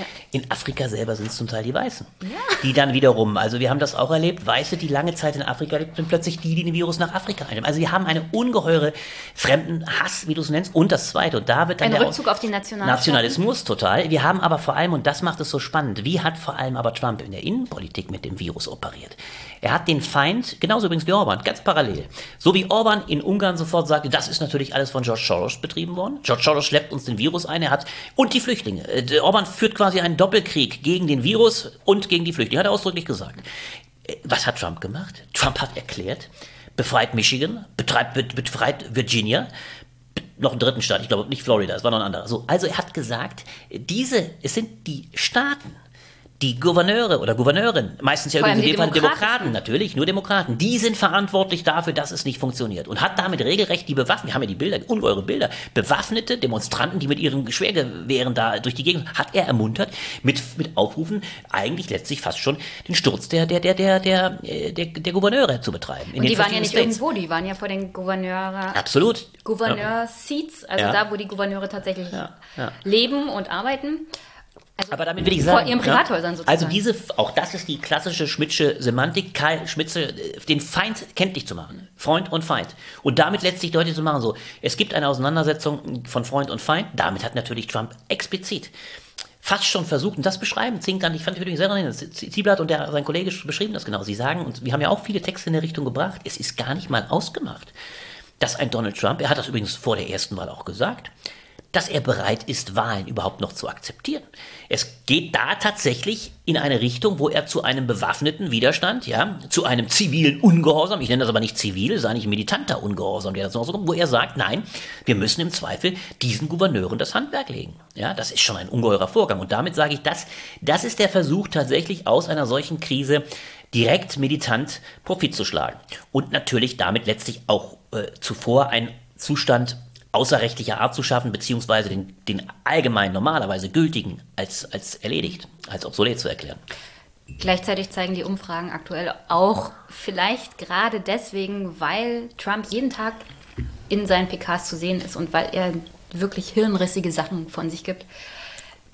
Seine Umfragewerte auch in den Swing States nehmen immer weiter ab im Vergleich zu Joe Biden. Ja, ja. Also ja, momentan ist die Frage Joe Biden oder Trump und dann sagt man, lieber Joe Biden, der jetzt momentan eher auch in so einer Art Bunker einen Wahlkampf macht, den er praktisch schon gewonnen hat. Gleichzeitig gibt es auf Twitter den Witz, für welchen Rapist wählt ihr denn diesen November? Also auch Joe Biden hat da eine, einen Vorwurf oder mehrere Vorwürfe auch bezü bezüglich sexueller Belästigung, den er sich stellen muss. Und dann ist die Frage, also welchen moralisch angegriffenen Präsidenten wollen wir denn diesmal wählen? Und ja, das ist und eine das zutiefst moralische Frage, weil der, der Zustand der amerikanischen Demokratie spiegelt sich ja auch in den Präsidenten wieder, die man da zu wählen hat. Und die Kandidaten sind beide, also naja, du, Einer ist schlechter ehrlich, als der andere. Ganz jetzt sag, naja, jetzt sage ich mal ganz ehrlich, also da machst du einen ungeheuren Fehler. Also ich sage das mal jetzt wirklich äh, ganz bescheiden so schlimm es ist, ich will jetzt nicht zynisch wirken, ich äh, weiß, wenn ich dann auf die Barrikaden treiben würde, auf die Palme holen würde, äh, so schlimm es ist, um es deutlich zu sagen, was Herr Biden äh, vielleicht, und das ist übrigens nicht alles bewiesen, diese eigentliche Vergewaltigungsanklage Nein, hat, sich, die, hat sich in ausgesprochen. Die Art und Weise, wie darüber diskutiert wird, ist anders als Vorwürfe gegenüber Konservative. Ja, ja, nur sagst du, weil du musst aufpassen, wenn du selber sagst, diese beiden sind für sich genommen beide indiskutabel, musst du meines, machst du meines Erachtens auf andere Art und Weise. Naja, aber das, jeder, jeder ja, für sich Verlaub, jeder mit Verlaub, aber im Vergleich jeder mit Verlaub. Ich sage mal ganz ehrlich, äh, nun war Herr Clinton auch ziemlich indiskutabel unter unter unter, unter sexistischen Gesichtspunkten, ja, um es deutlich zu sagen. Würde man so und würde jeder vorziehen. und jeder, es ist doch der eigentliche Punkt. das war übrigens, das freue mich, dass wir es quasi jetzt nochmal aufrufen. Das war unser Gespräch am, am Anfang dieses Jahres, wo wir ich beide, wir du wie ich, uns ja darüber verständigten, glaube auf Basis meines seines damaligen Textes, mhm. dass das das große Ereignis dieses Jahrzehnts ist. Und ich halte daran fest. Es wird Dazu kommen wir sicherlich noch im Laufe des Jahres nochmal bei einem Gespräch. Das hoffe ich sehr, aber ich will damit trotzdem nur sagen, es ist durch Corona nicht weniger dramatisch geworden. Nein. Im Gegenteil. Wenn man sich das bewusst macht, wie stellt sich denn die Weltlage dar? Wir haben den Eindruck, dass die Chinesen, das ist übrigens ein zweiter großer Text, den wir auch, den will ich jetzt auch nochmal anpreisen. Ich darf das ja, du machst ja sowieso sicherlich, weil du, glaube ich, von dem Heft sehr angetan bist. Ich bin es ja. übrigens auch, weil ich selber, sei nochmal gesagt, wir machten das alles in Homeoffice und sind begeistert, wie gut das funktioniert. Also wir haben einen fantastischen Text, war ja US-Politologen äh, Kurt Campbell und Rush Doshi. Äh, und dieser Text zeigt genau, wie sich die neue globale geopolitische Lage verschiebt, wie die Chinesen, China, offensichtlich in der Lage ist, bei all der Zweifelhaftigkeit ihrer Zahlen, bei all der Zweifelhaftigkeit, äh, ob die Krise wirklich bewältigt, wie sie offensichtlich in der Lage sind, diese Krise weit besser zu bewältigen als die Vereinigten Staaten. Und jetzt, und das will ich gar nicht mal nur unter den äh, geoökonomischen Gesichtspunkt betrachten, sondern auch unter dem dritten Gesichtspunkt. Diese Spaltung der Welt, diese neue Konflikthaftigkeit, China versus äh, USA, droht natürlich durch die Krise verstärkt zu werden. Und da wird es natürlich von entscheidender Bedeutung sein, ob wir Anfang November einen Scharfmacher vom Schlage Trump ein Mann, der möglicherweise mit allem spielt oder zu allem, zum Einsatz von allem, auch dem Ausnahmezustand, selbst außenpolitisch in der Lage ist, oder ob wir es mit einem dann doch wieder natürlich nur gemäßigten Demokraten, natürlich höchst zweifelten, auch dass Herr, Herr Biden in Delaware, um ein anderes Beispiel zu bringen, äh, wohnt. Er wohnt ja nun in Delaware. Ich glaube, Delaware, so ist ja wohl der, der State, in dem er da lebt, das ist der State, der am allermeisten äh, als, als, als Finanzoase dient. Das ist ein Staat, der hochgradig so, also Herr Biden ist nun wahrlich nicht bekannt dafür, dass er einer derer wäre, äh, der nun ausgesprochen progressive linke Politik. Mal ganz im Gegenteil. Deswegen war natürlich auch die Fraktion derer, äh, die nun ähm, Sanders unterstützt haben, hochgradig frustriert. Ich warne nur, das ist der entscheidende Punkt. Wenn noch einmal das Gleiche passiert, wie im Falle von Hillary Clinton, dass gerade so progressive Kräfte wie du, du bist ja zwar Deutsche, aber die kannst in Amerika nicht wählen, aber so, äh, so eben links äh, Kräfte wie in den USA zu der absurden Trotzreaktion kommen und sagen, also wir haben wieder eigentlich nur die Wahl zwischen äh, zweierlei Übel. Eigentlich nur Pest und Cholera. Dann verkennt das die weltpolitische Dimension, denn mit Joe Biden würden wir wenigstens zurückkommen zu einer Weltmacht USA, bei der man hoffen kann, dass sie nicht alles, was mit Wissenschaftlichkeit, was mit Demokratie, äh, und sonstigen normalen westlichen Geflogenheiten zu tun hat, äh, nicht in den Orkus schießt. Und übrigens damit auch die ganze Klimafrage nicht völlig zu vergessen ist. Ich will auch auf beiden, ich habe keine großen äh, Riesenprojektionen, ganz und gar nicht. Aber ich bin der Meinung, äh, es wäre fatal, wenn jetzt auch gerade über diese, über diese Krisen, die ja hochgeholt werden, alles, was jetzt zu beiden kommt, der Sexismusvorwurf, das sind natürlich Kräfte, die es ungemein betreiben. Es wird noch viel, viel mehr kommen zu seinem, zu seinem Sohn. Die Ukraine-Sache ist natürlich eine ganz dramatische. Sein Sohn musste ich da natürlich äh, gewaltige mit dem schönen Seehofer-Wort Schmutzeleien geleistet haben. Da ist vieles völlig unsauber gewesen und wahrscheinlich hat sein Vater vielleicht auch manches gewusst, aber all das wäre fatal.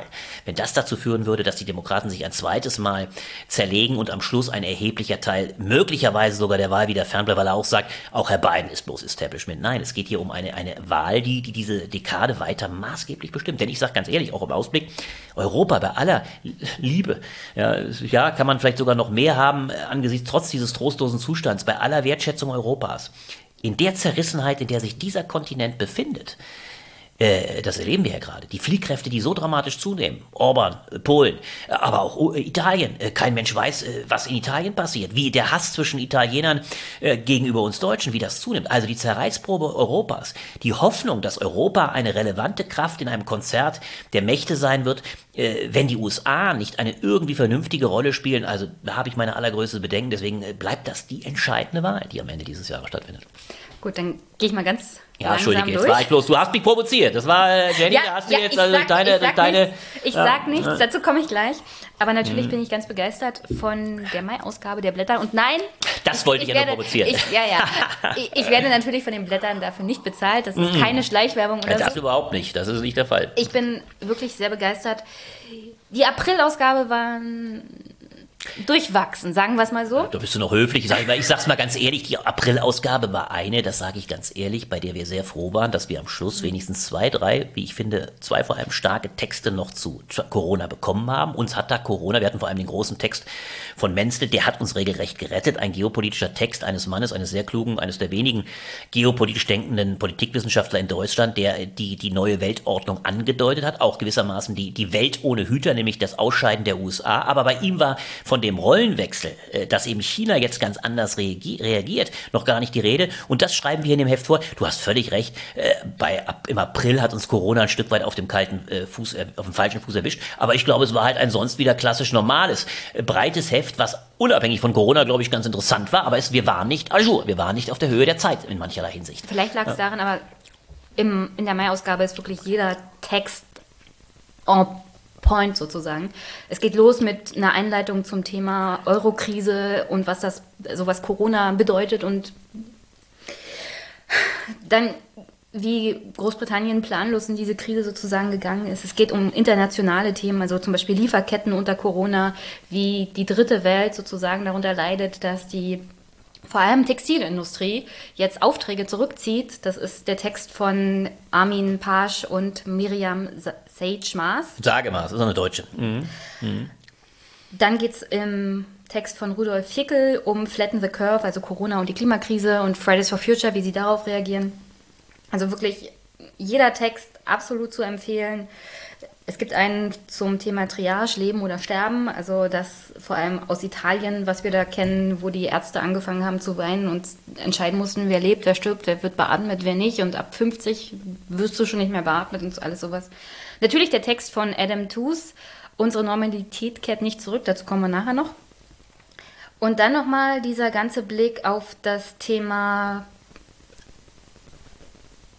naja, also was, was in Polen, was in Ungarn passiert, Autori mhm. Autokraten, die sozusagen jetzt die Gunst der Stunde nutzen, eine richtige Krise zu haben und kein Autokrat lässt eine Krise verstreichen, ohne seine Macht zu erweitern. Mhm. Es geht. Das ist lustig, weil du das sagst. Die Krise als Chance, äh, das ja, ist ja. ja oft ein Begriff, den wir jetzt in aller Munde haben. In ja, der Tat, ja, aber für Autokraten, wir, wir für Autokraten ist es nee, das allemal. Na, ja, ja, ja, lass dich alle mal ausreden, keine ähm, Sorge. Dann nochmal Thomas Piketty. Da würde ich nochmal den ersten Teil empfehlen aus der April-Ausgabe. Den Text fand ich auch sehr, sehr spannend. Generell ein, eine sehr runde Ausgabe, eine sehr gute Ausgabe. Europäischer Blickwinkel, internationaler Blickwinkel und dann der Text von dir und Adam Tooze, auf den ich immer wieder zurückkomme, weil das ist wirklich der beste Text der ganzen Ausgabe. Ja, er ist vor allem, wir sprechen ja darüber, er ist, ist, eben in seiner ganzen Dramatik, wie er die ökonomische Zuspitzung beschreibt, auch vorausblickt und die Frage aufwirft, wie ist diese Krise eigentlich zu bewältigen, natürlich äh, er, er blickt, äh, er beeindruckend. Blickt in die Zukunft und in die mhm. Gegenwart und die Ausblicke sind sehr finster, ja. kann man mal so sagen. Aber ja, die Krise als Chance haben wir jetzt in vielen, vielen Texten wieder mal, also auch im Blog, Texten von Robert Habeck wird das immer als große Chance für die Demokratie wahrgenommen und für, die, für den Kampf gegen die Klimakrise auch als Grundlage genommen, wie zum Beispiel jetzt die schwarze Null über den Jordan geht und wir Geld haben ohne Ende. Naja, und da will ich zum Beispiel, ja. Ja. Mhm. Und da kann man sagen, vielleicht ist diese Chance in der Krise ein bisschen optimistisch gesehen von Demokraten, weil ausnutzen tun sie tatsächlich Autokraten viel mehr. Du hast gesagt, wie China mit der Situation klarkommt. Also China ist ja mal ein, ein autokratisches, autokratisches System hoch 10.000. Ja. Die, die erzählen einem, wie man damit klarkommt, was man in China als Teil der Bevölkerung erlebt, wie die eigenen Rechte eingeschränkt werden, wenn man auch nur ein bisschen aufmuckt. Also es gibt Geschichten, dass Ärztinnen und Ärzte verschwunden sind, dass Bürgerreporter verschwunden sind. Also China macht das eiskalt, indem sie einfach Leute wegsperren, die auch nur irgendwie kritisch während der ganzen Corona-Krise agiert haben. Ja, und deswegen hast du das, äh, die richtige Fährte damit gelegt. Ich musste deswegen auch gleich aufhorchen, als du das in dem Kontext nanntest äh, und erwähntest. Dieser Begriff, der absolut in aller Munde, es gibt ja so ein paar Begriffe, die jetzt man absolut hört. Erstens heißt es, äh, die Krise bringt es ins, ans Licht, da ist viel dran. Die Krise bringt in einer Weise die gesellschaftlichen Probleme, die alle schon existieren, in einem Maße zu, zu, zum Durchbruch. Wir haben ja in diesem Heft eines noch nicht so stark. Wir haben zum Beispiel, das werden wir im nächsten Heft stark, aber zum Beispiel die sozialen Probleme in Deutschland, die Bildungsprobleme, die Gefahren für Kinder, äh, in der Notwendigkeit, sie quasi aus der aus der Obhut des Staates ein Stück weit rauszunehmen, sie in die Familien zurückzugeben, auch die Gefahren für Frauen.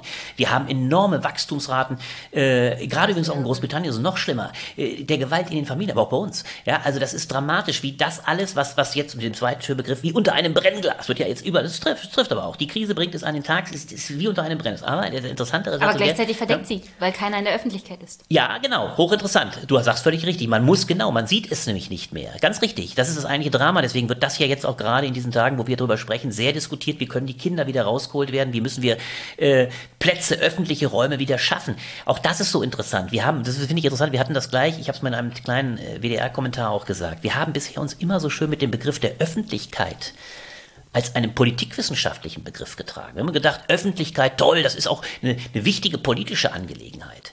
Ist eine wichtige Angelegenheit für den Citoyen, für den Bürger, für den Aufgeklärten, wie wir uns ja eigentlich so, als sehen wir uns ja so, so wahrnehmen. Aber für wen die Öffentlichkeit übrigens viel, viel wichtiger ist, ist auch die, sind auch die sozial Schwachen weil die, wenn der öffentliche Raum ihnen nicht zugänglich ist, also die Öffentlichkeit im Sinne der Parks, der Kinderspielplätze, wenn sie auf ihre Familien, auf ihre Räume verwiesen sind, dann schlägt die soziale Falle und die soziale Härte in einer Dramatik zu, weil die ganzen Klüfte in dieser Gesellschaft, die gerade sich auch im Bereich des Raumes darstellen. Die einen haben immer mehr großzügig in Raum investiert, haben sich große Häuser, Wohnungen aufgebaut. Das ist ja ein Trend, der seit Jahren anhält. Ja? Äh, das Cocooning, die Menschen, die sich in ihre wunderbaren Welten zurückziehen, meistens noch äh, umbaut mit Zäunen und so weiter, das konnten sich die gut situierten leisten. Die haben kein Problem, einen Rückzug zu tätigen.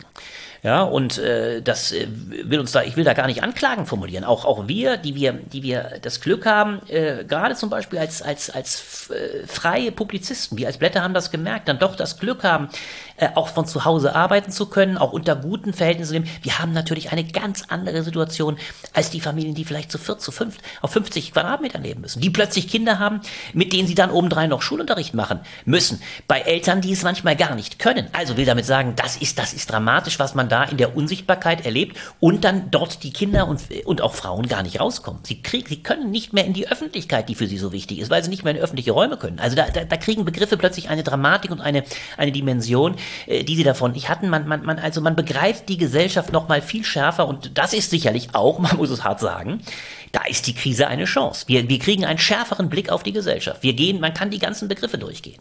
Ja, vieles, ich will ein anderes Beispiel, das ich geben will. Die ganze Frage zum Beispiel von Gewerkschaften. Gewerkschaften, die an Zuspruch verloren haben. In den letzten Jahrzehnten haben wir ja in Teilen eine totale äh, einen totalen Rückzug aus den Gewerkschaften. Das schlägt natürlich jetzt in einer Brutalität zu.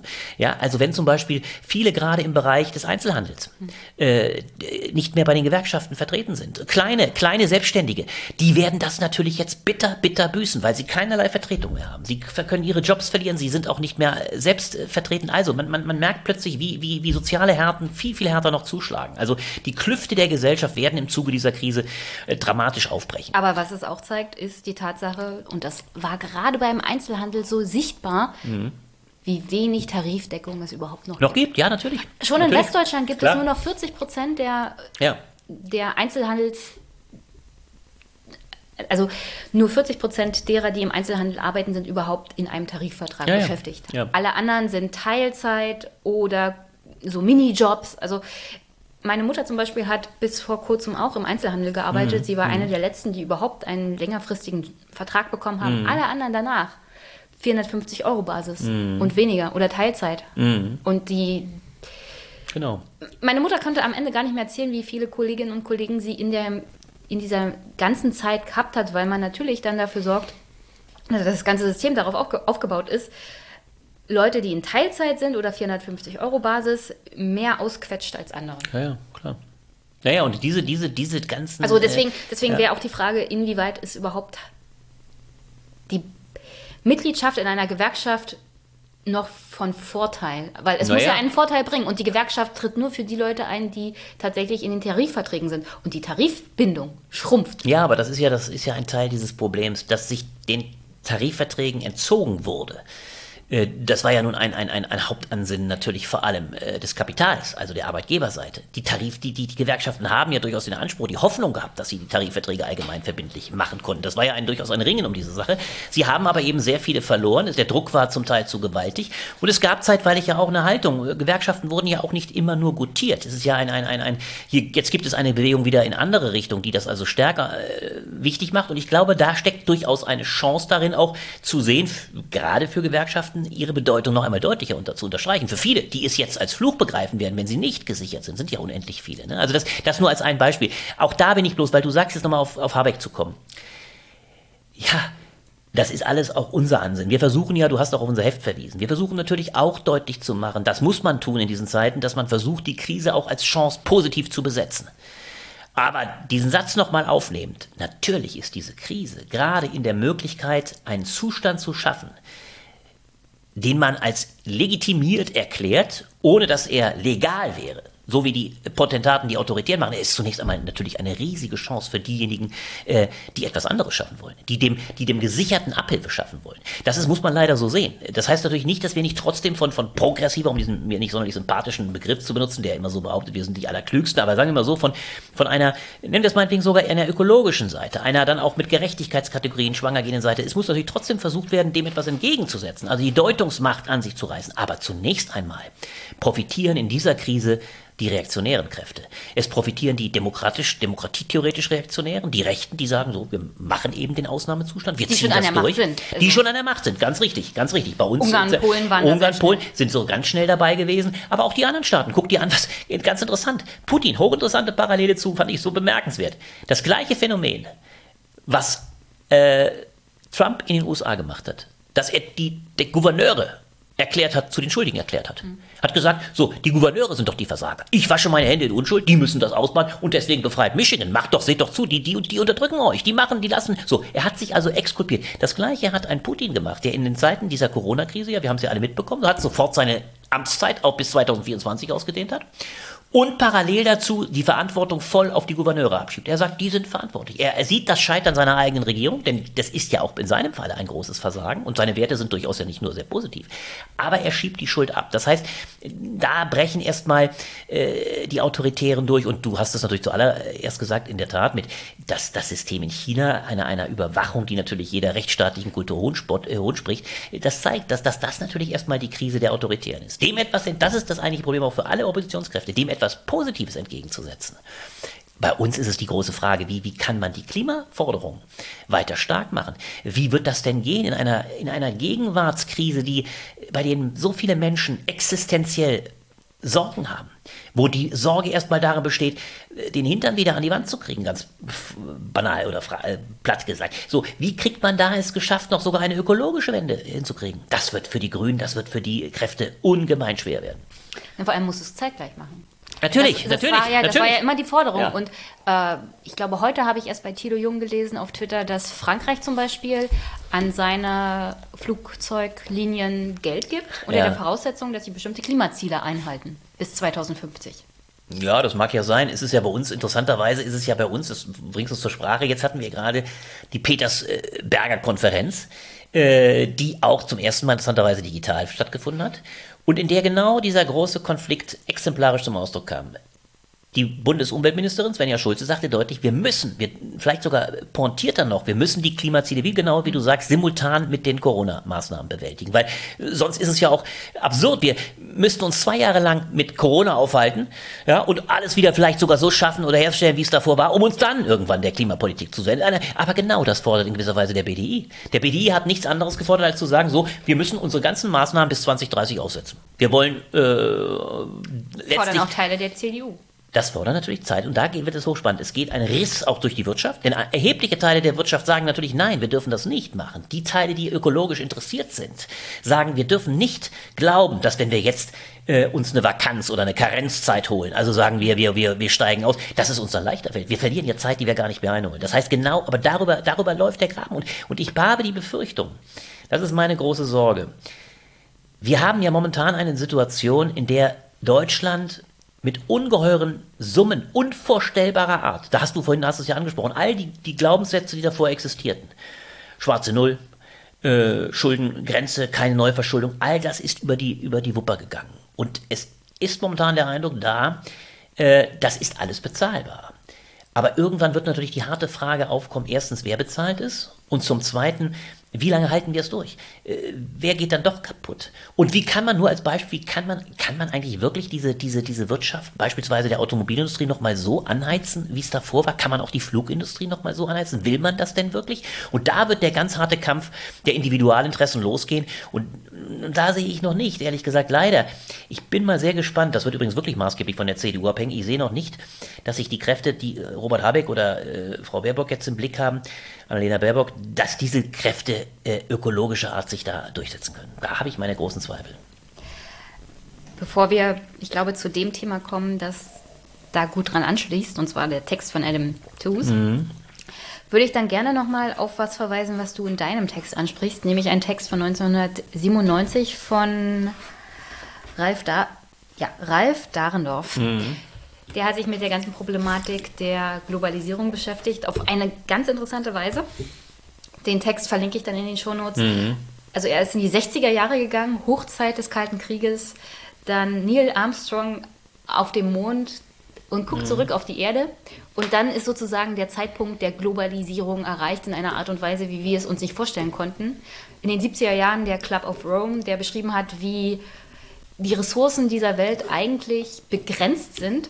Und dann ironischerweise als Reaktion darauf Ronald Reagan, Margaret Thatcher und der absolute, die absolute Entfesselung des Kapitalismus und die neoliberale Wirtschaftspolitik, die eigentlich so agiert hat, als ob es Ressourcen gibt ohne Ende.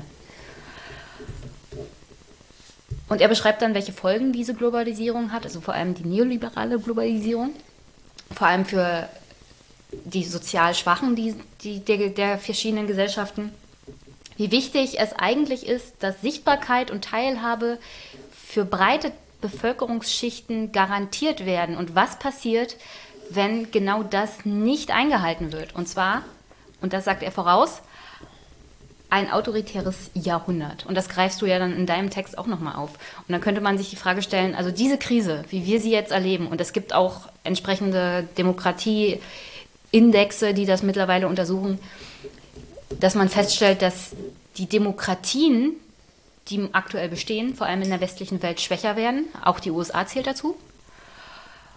Und dass die Autokraten stärker werden und dass die autokratischen Systeme sich ausbreiten.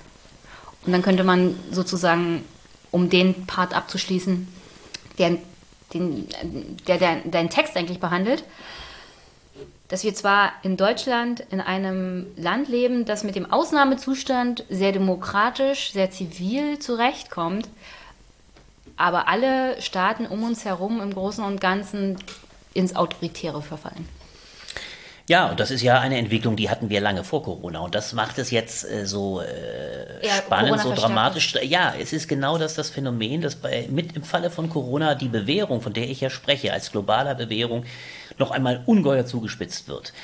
Wir sehen es beispielsweise im Falle Europas exemplarisch. Wenn wir uns noch mal angucken, wie sehr jetzt Orban, indem er so resolut im eigenen Land durchregiert, die Probe aufs Exempel wagt, also die Frage, was hält Europa eigentlich aus? Wie ist es mit den äh, Vorschriften der Rechtsstaatlichkeit, die in Europa ja herrschen. Die Polen übrigens ganz ähnlich. Wir haben jetzt gerade die Klage noch einmal äh, des Europäischen Gerichtshofes gegen die polnische Gesetzgebung gegenüber den freien Gerichten. Es wird faktisch die freie Gerichtsbarkeit in Polen abgesch abgeschafft. Die Richter sind benennbar, besetzt direkt durch, sie werden direkt durch äh, gewissermaßen. All das sind Proben aufs Exempel, die mittlerweile mitten in Europa stattfinden. Und da zeigt sich, dass das nicht mehr weit von uns entfernt stattfindet, sondern explizit hier und die große Frage auch für Europa sich stellt. Und das ist ja das, was äh, ein bisschen meinen ganzen Text überwölbt. Die Frage auch, ist Europa noch einmal zu dem in der Lage, was nach 45 gelungen ist? Und da kommt natürlich Deutschland eine ungeheure Rolle zu. Ist es dazu in der Lage, mit den Lasten, die wir jetzt alle erleben werden, also einer äh, globalen Neu äh, Belastung. Wir werden eine, auch eine Belastung, du hast es ja angedeutet, wir besprechen sie in vielen Facetten in dem Heft, eine ungeheure Belastung der dritten Welt noch erleben. Wenn Corona dort richtig erst ankommt, man kann sich ja gar nicht vorstellen, äh, dass das nicht passiert. Bisher ist es erstaunlicherweise noch nicht in dem Maße vonstatten gegangen, äh, wie man sich vielleicht erwarten müsste. Ist ja eigentlich, eigentlich auch bemerkenswert. Ja? Wir haben Corona bisher in all den großen, hochindustrialisierten Staaten. Äh, vielleicht wissen wir es noch gar nicht, wie es in den Lagern zugeht oder wie es in den, in den, in den, in den, äh, nicht nur Banlieues, das ist sicherlich auch schon schlimm genug in, in Frankreich, aber wir wissen es noch nicht in den, in den, na wie sagt man? Alleine, in den, äh, alleine in Indien. In den Slums. In den Slums, genau. Wir haben da weder Messungen, wir wissen es nicht. Wir wissen es wird bloß, einfach nicht getestet. Es wird nicht mal getestet. Wir wissen nur, dass in Brasilien ein hochinteressanter Staat ja nun in, zum Glück Bolsonaro mächtig unter Druck gerät, der, der der allergrößte Leugner war. Aber wenn, Ironischerweise ja, vor ja. allem durchs Militär. Interessanterweise, ja, das ist die alte Tradition, dass im Zweifel das Militär, wenn sich einer als totaler Versager dargestellt hat, im Zweifel abräumt. Das ist leider auch eine ganz fatale Tradition in Lateinamerika und man weiß nicht, ob das viel besser ist, weil das nämlich auch die, aus, der Ausnahmezustand. Ja. Das ist der klassische Ausnahmezustand. Im Zweifel schreitet das Militär ein, um die wirkliche Machtergreifung einer anderen Schicht einer vielleicht demokratischeren Schicht zu verhindern. Das ist ja genau das Exemplarische, passt genau übrigens. Das ist der klassische fast schon Ausnahmezug. Da schreitet dann der ein, der sich immer als der Souverän begreift, das Militär, das im Zweifel die Verteidigung der bürgerlichen, äh, der bourgeoisen Klasse bedeutet. Also, ja, aber hier ja, würden wir ja. es begrüßen, wenn das Militär gegen Bolsonaro putschen würde. Ja, aber auch das ist eben eine, das ist nun wirklich ein hochproblematischer Umgang, weil äh, damit würde eine, eine Schicht, der nun demokratische Kategorien meistens sehr fremd sind, putschen. Das ist, ja. wir haben genau das Beispiel vor zehn Jahren übrigens in, in Ägypten gehabt, sei nur gesagt. Da hatten leider die Falschen so aus Sicht des Westens und seitens auch der Amerikaner gewonnen, äh, nämlich äh, die Islamisten, kannst du dich erinnern, Moslem äh, die Moslembrüderschaft und prompt hat äh, als Sisi geputscht und hat bis heute als Diktator äh, Tausende äh, an den Galgen gebracht. Also will sagen, das ist leider eine, eine ziemlich fatale Alternative, aber sie, sie, sie, wird hier, sie wird hier absolut sichtbar und jetzt glaube ich, und das ist so meine Überlegung, deswegen auch diese Weltkriegsidee, weil wir ja nun, du sagst es ja, wir sprechen ja vor dem 8. Mai.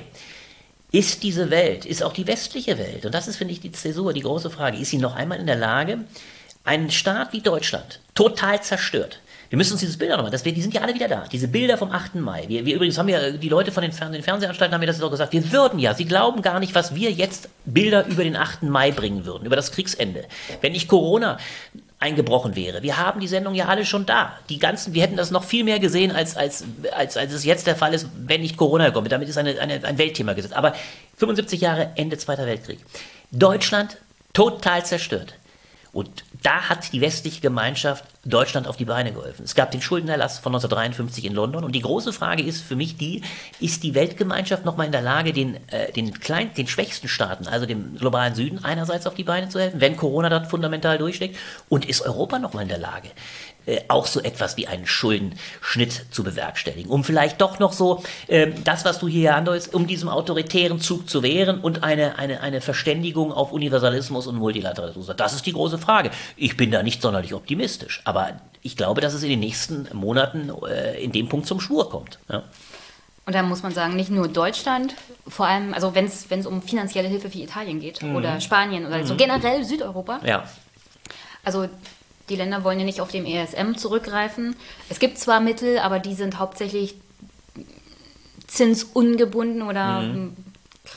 was die Rückzahlung angeht, an Bedingungen gebunden bezüglich des Gesundheitssektors. Mhm. Da könnte Italien Geld tatsächlich von Brüssel bekommen im Rahmen des ESM. Alle anderen Mittel sind wieder unter der Vorausgabe Troika. Also alles das, was zum Beispiel, um wirtschaftlich wieder auf die Beine zu kommen, mhm. notwendig wäre. Und da kann man sagen, da ist nicht nur Deutschland dagegen, dass man so eine Art Eurobon macht, Nein. sondern vor allem die Niederlande sind da extrem mhm. feindselig.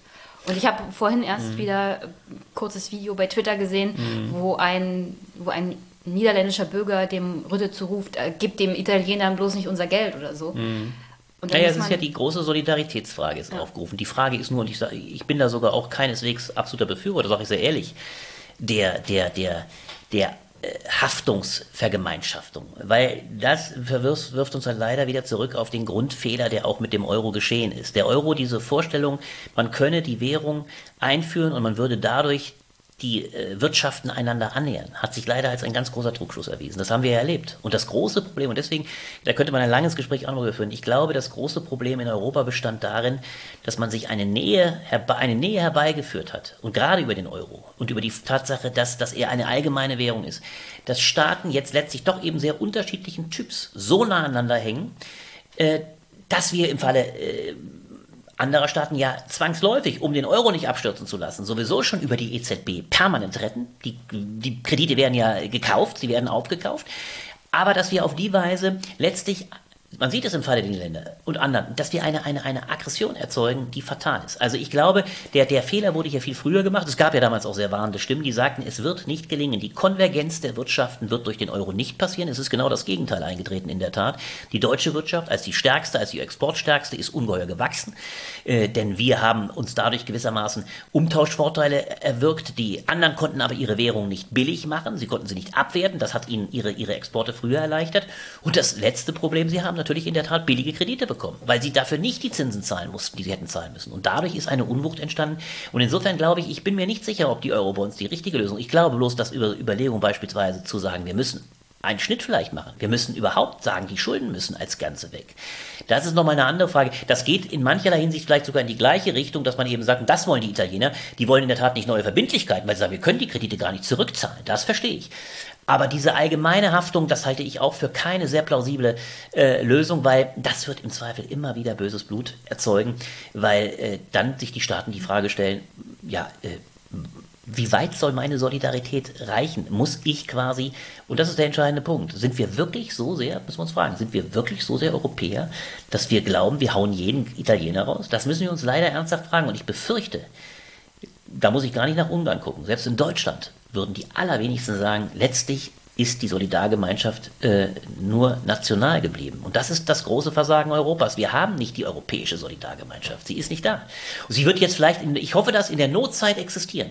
Aber zu sagen, dass man immer auf Dauer, und das ist ja drin in dieser Vorstellung, dass man immer wieder dauerhaft haftet für die Schulden, das wird man hier so auf der Basis, glaube ich, nicht erreichen. Mir würde es ja schon reichen, wenn man grundsätzlich mal darüber redet, dass das System, wie es momentan ist, einfach nicht funktioniert und der Europäischen Union und dem europäischen Gedanken eher mehr schadet, Absolut. als es ihm nützt. Ich sage ganz ehrlich, wenn, ich sage es mal ganz deutlich, wenn wir damals, als der Euro eingeführt wurde, wenn die Leute gewusst hätten, welche Konsequenzen er hat, dann wäre er nie eingeführt worden. Wir haben bloß das große Problem, heute würde die Abschaffung des Euros der Europäischen Union wahrscheinlich auch so maximal schaden, dass sich keiner traut, dieses wirklich zu denken. Also ein Zurück, es ist, und das ist aber ein großes Problem. Äh, diese Idee, äh, auch, ich glaube, da bin ich ja ein bisschen auch anderer Ansicht als mein Kollege Steffen äh, in dem Text oder auch Leute wie Ulrike Gero, die ich sonst sehr schätze, aber diese Idee, man muss Europa immer weiter treiben. Es kann eigentlich immer nur dieses Fahrradbild, man muss immer weiter treten und dann wird es schon irgendwie gut gehen. Europa ist immer aus den Krisen gestärkt hervorgegangen. Das ist leider nicht der Fall. Wir erleben spätestens seit 2015, dass die Krise in Europa, also die Fluchtkrise, dass die Krisen in Europa den Nationalismus gestärkt haben. Der Brexit ist ein Stück weit auch durch die Fluchtkrise noch vergrößert. Auch übrigens davor schon durch die Eurokrise, durch die Bankenkrise, die sicher schlecht, sehr schlecht gehandelt wurde, weil äh, Bankenschulden zu Staatsschulden gemacht wurden. Da mache ich Deutschland und der Merkel-Regierung einen großen Vorwurf. Man hat die, die, die, äh, die Gläubiger hat man quasi dadurch entlastet. Es hätte, gab gar keinen Grund. Wenn Leute in falsche Banken investieren, hätten sie auch ihr Guthaben verlieren können. Aber man hat natürlich dadurch Staaten, die Schulden übergeholfen. Aber auch dadurch, man hat seit zehn Jahren ein böses Blut in der Europäischen Union geschaffen. Die Krisen haben Europa eher immer mehr in die Verfeindung gehen lassen. Und ich befürchte, äh, dass wir das, dass wir eher jetzt ein Zurück tätigen müssen, dass es so etwas geben muss wie ein besseres Verhältnis. Und da fand ich den Begriff Social Distancing auch so interessant. Äh, es muss ein Verhältnis geben von, von vielleicht doch größerer Distanz, dass man den Staaten wieder subsidiär manche Eigenheiten konzidiert äh, also akzeptiert, dass die Unterschiede da sind. Und vielleicht sogar, ich weiß es nicht, ob es Sinn macht, aber ich, ich, ich weiß nicht, ob diese, diese, diese, selbst der Schritt der Währungsunion, ja, vielleicht ist er gar nicht rückgängig zu machen, aber ich glaube, dass es ein großer Fehler war. Ich glaube, dass man damals eine, eine Erwartung geschürt hat, die die Staaten eher verfeindet hat. Ich fand es ja generell immer naiv zu glauben. Also es gibt ja viele, viele Menschen bei Twitter auch, die sich immer als Europäer bezeichnen. Ja, ja. Wobei ich nicht weiß, glaubst du wirklich ein europäischer Nationalstaat, also das ist ja so irgendwie das Ziel, ein europäischer Nationalstaat, also keine einzelnen europäischen Staaten mehr, sondern ein einheitliches Europa, wo man schon darüber diskutieren müsste, ja, wie weit geht dieses Europa geografisch gesehen, welche Länder gehören dazu, welche nicht. Und Alleine in Europa gibt es so viele verschiedene Kulturen, so viele verschiedene Sprachen. Wir schaffen es doch nicht mal, eine einheitliche europäische Geschichte zu erzählen, mhm. unsere eigene europäische Identität zu haben. Und wenn deutsche Studenten meinen, ja, ich bin Europäer, dann finde ich das es Wirklich? Ist, äh, genau. Aber sehr ist, naiv. Ja, es ist vor allem noch viel lustiger. Es ist auch leichtfertig. Man müsste sie dann ja fragen, sagt mal, was schwebt euch eigentlich dabei vor? Das ist ja wunderbar. Ihr könnt als Erasmus-Studenten stolz sein, dass ihr als wunderbar durch die, durch die europäischen Lande Ja, vor allem ist es ein großes Aber Privileg. Jetzt, Nicht jeder natürlich, auch das absolut dazu kommt das Erste. Ihr seid natürlich absolut äh, privilegiert, wie du sagst. Ihr habt das Glück, dass ihr die Sprachen versteht. Ihr könnt kommunizieren. Das ist schon das Erste. Es gibt eben dramatischerweise nach wie vor keine geteilte, auch da größere geteilte Öffentlichkeit. Es gibt diese fast schon auch übrigens Blase, von der man reden muss, einer, einer abgehobenen Schicht, die das kann. Aber das Zweite ist jetzt, und jetzt wird es nämlich hochspannend, jetzt, das ist der entscheidende Punkt. Auch da bringt es die Krise an den Tag. Wie stark sind wir denn jetzt Europäer? Das wird die große Frage auch an uns Deutsche sein. Und ich glaube schon, die Deutschen werden, wenn es darum geht, äh, jetzt aus dieser Krise rauszukommen, übrigens auch aus Eigeninteresse, wir werden wahnsinnige Einbußen erleben müssen, weil die Europäer jetzt gerade vor dem 8. Mai sich noch einmal bewusst machen, was am 8. Mai, wie es aussah. Deutschland völlig zerstört und durch die große Gnade und Generosität auch der Westeuropäer. Durchaus im Eigeninteresse. Die Franzosen wollten auch mit Deutschland operieren, weil sie wussten, Deutschland ist der stärkste Staat und wird es bald wieder werden. Die Amerikaner brauchten uns im Westen, sie brauchten uns als Teil der westlichen Werte und vor allem Verteidigungs- und, und äh, ja, äh, Produktionsgemeinschaft. Also es war auch immer Eigeninteresse, aber trotzdem Deutschland bekam die ganz große Chance und jetzt sind wir der stärkste Staat und die anderen Staaten von uns überfallen, zerstört in hohem Maße, erleben sich als am Boden liegen. Das muss man, glaube ich, immer im Blick haben, sodass wir schon äh, die große Frage äh, einer, einer europäischen Schuldenkonferenz brauchen, bei der die Frage nochmal äh, aufgemacht werden muss, was müssen wir streichen? Wir müssen sicherlich akzeptieren, ähm, dass wir auch, dann kommt als letztes auch die ökologische Frage, man merkt eben, die Krisen fallen alle zusammen, dann kommt die ökologische Frage dazu, wie müssen wir auch da letztlich Einbußen machen? Und deswegen am Ende bin ich ja auch an dem Punkt, dass ich sage, wir müssen unsere Normalität hinterfragen. Äh, weil das ist ja die eigentliche Koinzidenz. Wir reden die ganze Zeit vom Ausnahmezustand. Der Ausnahmezustand unterstellt aber immer, etwas anderes ist normal. Und die Illusion ist natürlich die, dass wir glaubten, unser Zustand war normal. Wir wussten aus ökologischer Hinsicht, er war überhaupt nicht normal. Wir verkonsumieren das Doppelte dessen, was wir ökologisch dürften als Nation. Wir haben einen doppelten Umsatz. Wir dürften, müssen uns ohnehin um die Hälfte reduzieren. Und wir müssen uns auch unter Gerechtigkeitsgesichtspunkten. Also das, das ist die Riesenfrage. Und da bin ich mal sehr, sehr, sehr gespannt. Da bin ich wirklich sehr gespannt ob es den ja dann doch, man muss es ja ironischerweise sagen, den, den deutschen Führungsfiguren in Europa, Angela Merkel und Ursula von der Leyen, in den, ja, das sind ja die beiden, das ist ja eine hohe. Ursula ja, von der Leyen existiert noch. Naja, sie existiert natürlich und ich würde sie auch nicht so schnell abschreiben. Die wird noch versuchen müssen mit ihrem Green New Deal. Da ist sie ja übrigens auch nah bei den, ganz nah bei den Grünen. Das ist ja ganz interessant. Green also, Deal, nicht Green, Green Deal. Deal. Green, Green Deal, Deal ist recht. Amerika und Green Deal ist. Gut, das ist ja in Ordnung. Müsste man jetzt genau äh, ausbuchstabieren, wo die großen Differenzen sind. Aber der Green Deal, äh, sehr stark gemacht. Der Green auch, New Deal ja. aus Amerika, vor allem der Demokraten von ja. AOC hat auch einen sehr äh, sozialen, sozialdemokratischen Ansatz. Mhm. Der Green Deal ist ein bisschen mehr um, unternehmerisch gedacht. Das wird sicher so sein, weil der weil Green New Deal, den, weil der, von der CDU, der, von den Konservativen auch logisch, mitgedacht und, und der Green New Deal wird sicherlich, ja, das ist richtig, und der Green New Deal geht natürlich viel mehr in die Roosevelsche Richtung einer, einer mhm. großen Umverteilung. Ist übrigens, bei, weil du den Text bei uns angesprochen hast, auch bei dem Piketty-Text ja ganz spannend, dass der genau auf diese, diese Tradition anspielt, wo natürlich in den USA in den 30er Jahren, 40er Jahren ja ungeheure Einkommenssteuer, also und auch Vermögensteuer erhoben wurden. Da wurde ja das Vermögen in einem Maße besteuert. Das ist unvorstellbar. Das waren Summen, ich weiß nicht, 40, 70, also bis 70, 80 Prozent ungeheure Margen. So, das ist sicher richtig, das, das denken die dort mehr mit, die Demokraten. Äh, aber in Deutschland interessant oder in Europa ist es da ein, ein enger Schulterschluss. Auch von Sven Giegold beispielsweise, der jetzt äh, ein Green Deal von, äh, von der Leyen verteidigt gegen die, den BDI und die Leute, die Wirtschaftskräfte, will damit sagen, das wird die große Frage sein. Ist da Deutschland nochmal in der Lage? Ist auch Merkel. Ist Merkel in der Lage? Und will sie das überhaupt? Der eigenen Regierung, wo sie jetzt gerade so glänzend dasteht, da kann man, glaube ich, große Zweifel haben, ob sie es wirklich will, will sie der wirklich nochmal sagen, Deutschland muss jetzt in eine Haftung für Europa eintreten, um 75 Jahre nach äh, 45 deutlich zu machen, dass wir dieses große Glück der Geschichte, gerade im Westen, wir Wessis, äh, auch nicht zuletzt den Europäern verdanken und dass wir deswegen äh, hochgradig solidarisch sind, da bin ich sehr gespannt. Aber es wäre meines Erachtens eigentlich die historische Verantwortung. Ja. Ich komme jetzt sofort zu dem Text von Adam Tooze, weil wir wirklich schon zeitlich vorangeschritten sind. Aber da, er schließt auch daran wunderbar an. Ja, ja. Aber dazu noch eine Sache. 2021 sind Bundestagswahlen. Angela Merkel hat ihr historisches Bild aufgrund dieser Art und Weise, wie sie die Corona-Krise in den Griff bekommt oder ihn dabei agiert, ich glaube schon ein wenig zurechtgerückt. Also das negative Bild, was von 2015 ihr sozusagen noch anheftete auf vielerlei Art und Weise, hat sie, glaube ich, damit schon ziemlich beiseite gewischt. Und warum sollte sie sich jetzt nochmal in die Bresche schlagen? Und nochmal das Bild, was sie gerade erst wieder zurechtgerückt hat, beschädigen, indem sie ihr politisches Kapital nochmal in die Waagschale legt. Ja, in der Tat. Deswegen habe ich daran auch Zweifel geäußert. Ich, es ist ja wirklich eine, eine ungeheure Ironie und ich hätte es selber auch übrigens nicht mehr für möglich gehalten, dass Merkel aus der Konstellation, die sie 2015 aus einer absoluten Unangefochtenheit. Sie hat 2013 die Wahl mit fast 40 Prozent, äh, über 40 Prozent gewonnen für die Union. Seehofer. Seehofer hat mit ihr genau von absoluten Mehrheiten längst geträumt. Gerade Seehofer war derjenige, der der Meinung war, wir machen, wir gehen durch die Decke. Und es war auch alles möglich. Das darf man nicht vergessen. Die anderen Parteien waren ja nicht sonderlich stark. Und dann kam 2015. Dann wurde sie plötzlich von Mutti zur bösen Schwiegermutter. Und jetzt, das ist wirklich das Interessante, jetzt ist sie wirklich meinem Eindruck nach, dem Status nach, so etwas wie die unangefochtene Mutter der Nation. Dieses Mutti, ja, Image ist auch weg. Das hatte ja immer eine ironische Seite. Sie ist wirklich auch gerade ob ihrer Ernsthaftigkeit, ihrer Zivilität und ihrer natürlich dann auch wissenschaftlichen, naturwissenschaftlichen Grundierung haben die Leute einen ungeheuren Vertrauensvorschuss. Und das ist ganz spannend. Du sagst genau das Richtige. Die Frage ist die, äh, ist sie willens, diesen Nimbus, der ihr natürlich wahnsinnig zugutekommt, der ihr im Zweifel auch schmeichelt, ist sie den nochmal willens, für Europa in die Waagschale zu werfen und den Deutschen zuzumuten, jetzt müsst ihr richtig zahlen. Jetzt müsst ihr leider nicht zwar für die Flüchtlinge, aber ihr müsst für Europa euch in die Bresche schlagen. Das hat sie ja die letzten Jahre alles auch nicht gemacht. Die ganzen Vorschläge von Macron, darauf ist sie nie eingegangen.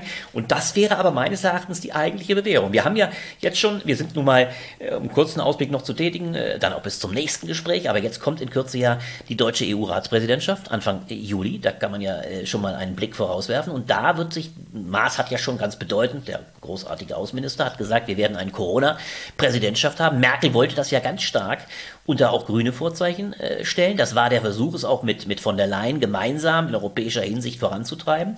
Es gibt jetzt diese Chance. Es gibt, und auch da kommt es zum Schwur. Merkel hat ja jetzt auch auf dem Petersburger äh, Gipfel, Petersberger Gipfel, hat sie gesagt, ja, wir dürfen natürlich die Klimakrise nicht vergessen. Sie hat es nicht so scharf formuliert wie Schulze oder so deutlich, dass sie sagte, wir müssen Corona gemeinsam mit der Klimakrise bewältigen. Und jetzt kommt natürlich fatalerweise noch eine ungeheure europäische Existenzkrise dazu.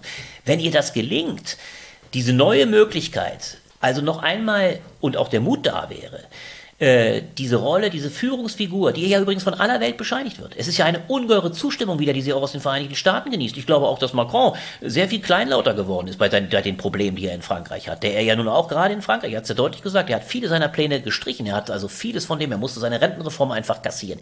Also die Frage ist, ist wirklich jetzt die, wirft sie das in die Waagschale? Traut sie sich? Allerdings, du hast völlig recht, daran kann man Zweifel haben, weil bisher war es natürlich schon immer so, dass ihr, man den Eindruck haben konnte, in all den letzten Jahren, wo sie ja schon freie Hand hatte, sie wollte nicht mehr antreten. Sie hat von den Möglichkeiten, europäisch wirklich zu wirken, hat sie in den letzten Jahren nicht mehr Gebrauch gemacht. Und wenn sie es jetzt nicht täte, wäre das, glaube ich, verhängnisvoll. Das wäre ein Jammer, weil jetzt ist, es gibt momentan keine andere Figur, die national wie europäisch diese Autorität genießt. Ja, das Verklärte ist ja auch immer, dass man von außen Angela Merkel eine Führung aufoktroyiert, die sie selbst persönlich so nie wahrgenommen hat. Also sie wird immer als die Führerin der freien Welt, weil die Amerikaner mhm. und Donald Trump gibt es als Person nicht richtig ja. Ähm, ja, das kann man so sagen. Mhm. äh, jedenfalls, also diese Führung hat sie selber nie wirklich wahrgenommen. Also sie ist nie vorausgegangen, sie ist nie aktiv geworden, sie hat immer reagiert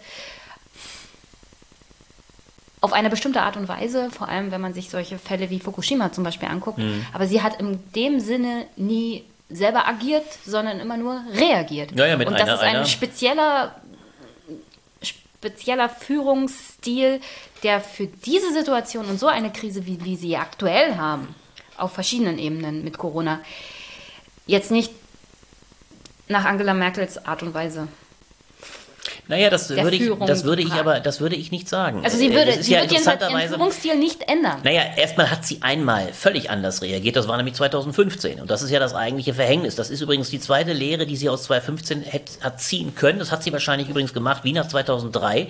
Das war der große legendäre Leipziger Parteitag, in dem sie einen großen äh, neoliberalen äh, U-Turn quasi versuchte. Das war übrigens der legendäre Parteitag. Auch das kann man vielleicht ja mal erwähnen in der, an dem Norbert Blüm seinen letzten Auftritt hatte. Der, der wirklich, ja, ist ein Jammer. Man merkt auch nochmal, wie dann plötzlich ich hatte ja mal die große Ehre oder das Vergnügen, mit ihm auch bei, äh, bei Lanzwas äh, zu sitzen. Es war hochinteressant. Ich habe danach sehr lange mit ihm unter, gesprochen, auch mit seiner Frau, rührend. Also wirklich unter, ein beeindruckender Mann, weil ohne jede Allüren, völlig menschlich. Also das erlebt man ja unter den ganzen Wichtigtouren im, im Berliner Zirkus selten, auch heute, die äh, gerade unter Journalisten, was sind, was sind die Leute alle dann wieder bedeutend und, und aber ein Norbert Blüm, der 16 Jahre mit Helmut Kohl regiert hat, der nun wirklich viel erreicht hat, der was gesehen hat, der auch Mut hatte, Pinochet gegenüber die Klappe aufriss, hat man jetzt alle, wusste ich übrigens gar nicht, dass er Pinochet, kannst du die Geschichte? Ja, der ist zu Pinochet gereist mit der Begründung, er wolle, glaube ich, über irgendein Gesetz sprechen, irgendein Arbeitsgesetz.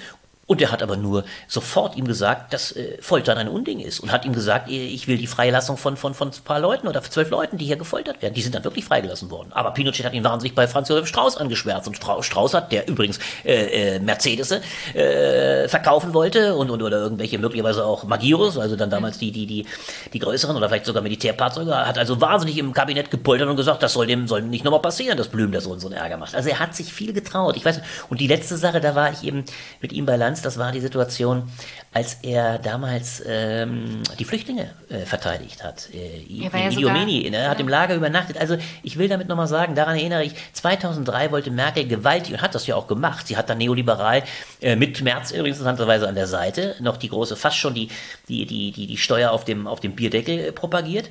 Und äh, äh, ein Blüm war der einzige treue Ritter, der gegen sie aufstand und sagte, das, das, das, das ist nicht zulässig und ist da weggepfiffen worden fast. Also so will damit sagen, das war auch ein Versuch von Merkel. Und dann hätte sie beinahe zwei Jahre später, wir erinnern uns alle, gegen Schröder fast verloren.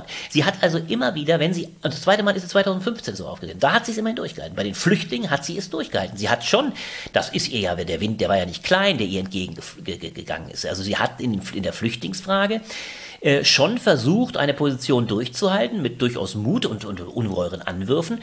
Äh, äh, anders als in anderen Dingen, das muss man ihr schon zugute halten. Aber in der Tat, gerade weil, weil ihr das wieder so auf die Füße gefallen ist, hast du völlig recht, ist die Frage die, ob in dieser Krise die ihr durchaus ein Stück weit gelegen kommt, weil andere Krisen hat sie ja durchaus äh, nach Empfinden der deutschen Bevölkerung gut gemanagt. Sie hat in der Griechenland-Krise den Schaden voll von Deutschland ferngehalten. Sie hat den, die Schaden, den Schaden haben andere davon getragen. In der Euro-Krise genauso. Äh, und in der, in der, wenn wir uns daran erinnern, in der letzten großen Krise der, der Finanzmärkte 2008, also der äh, ökonomischen Krise, hat sie im Wesentlichen äh, durch die Aussage, die Guthaben sind sicher und eine riesige Abwrackprämie hat sie dem Land einen neuen Konsumrausch verschert. Die große Frage ist, ob sie heute noch mal, genau wie du sagst, sagst, Führung in einer anderen Weise, geistig-moralisch, könnte man fast äh, Kohl zitieren, geistig-moralische Führung nimmt und sagt, wir müssen grün, wir müssen schwarz-grün denken.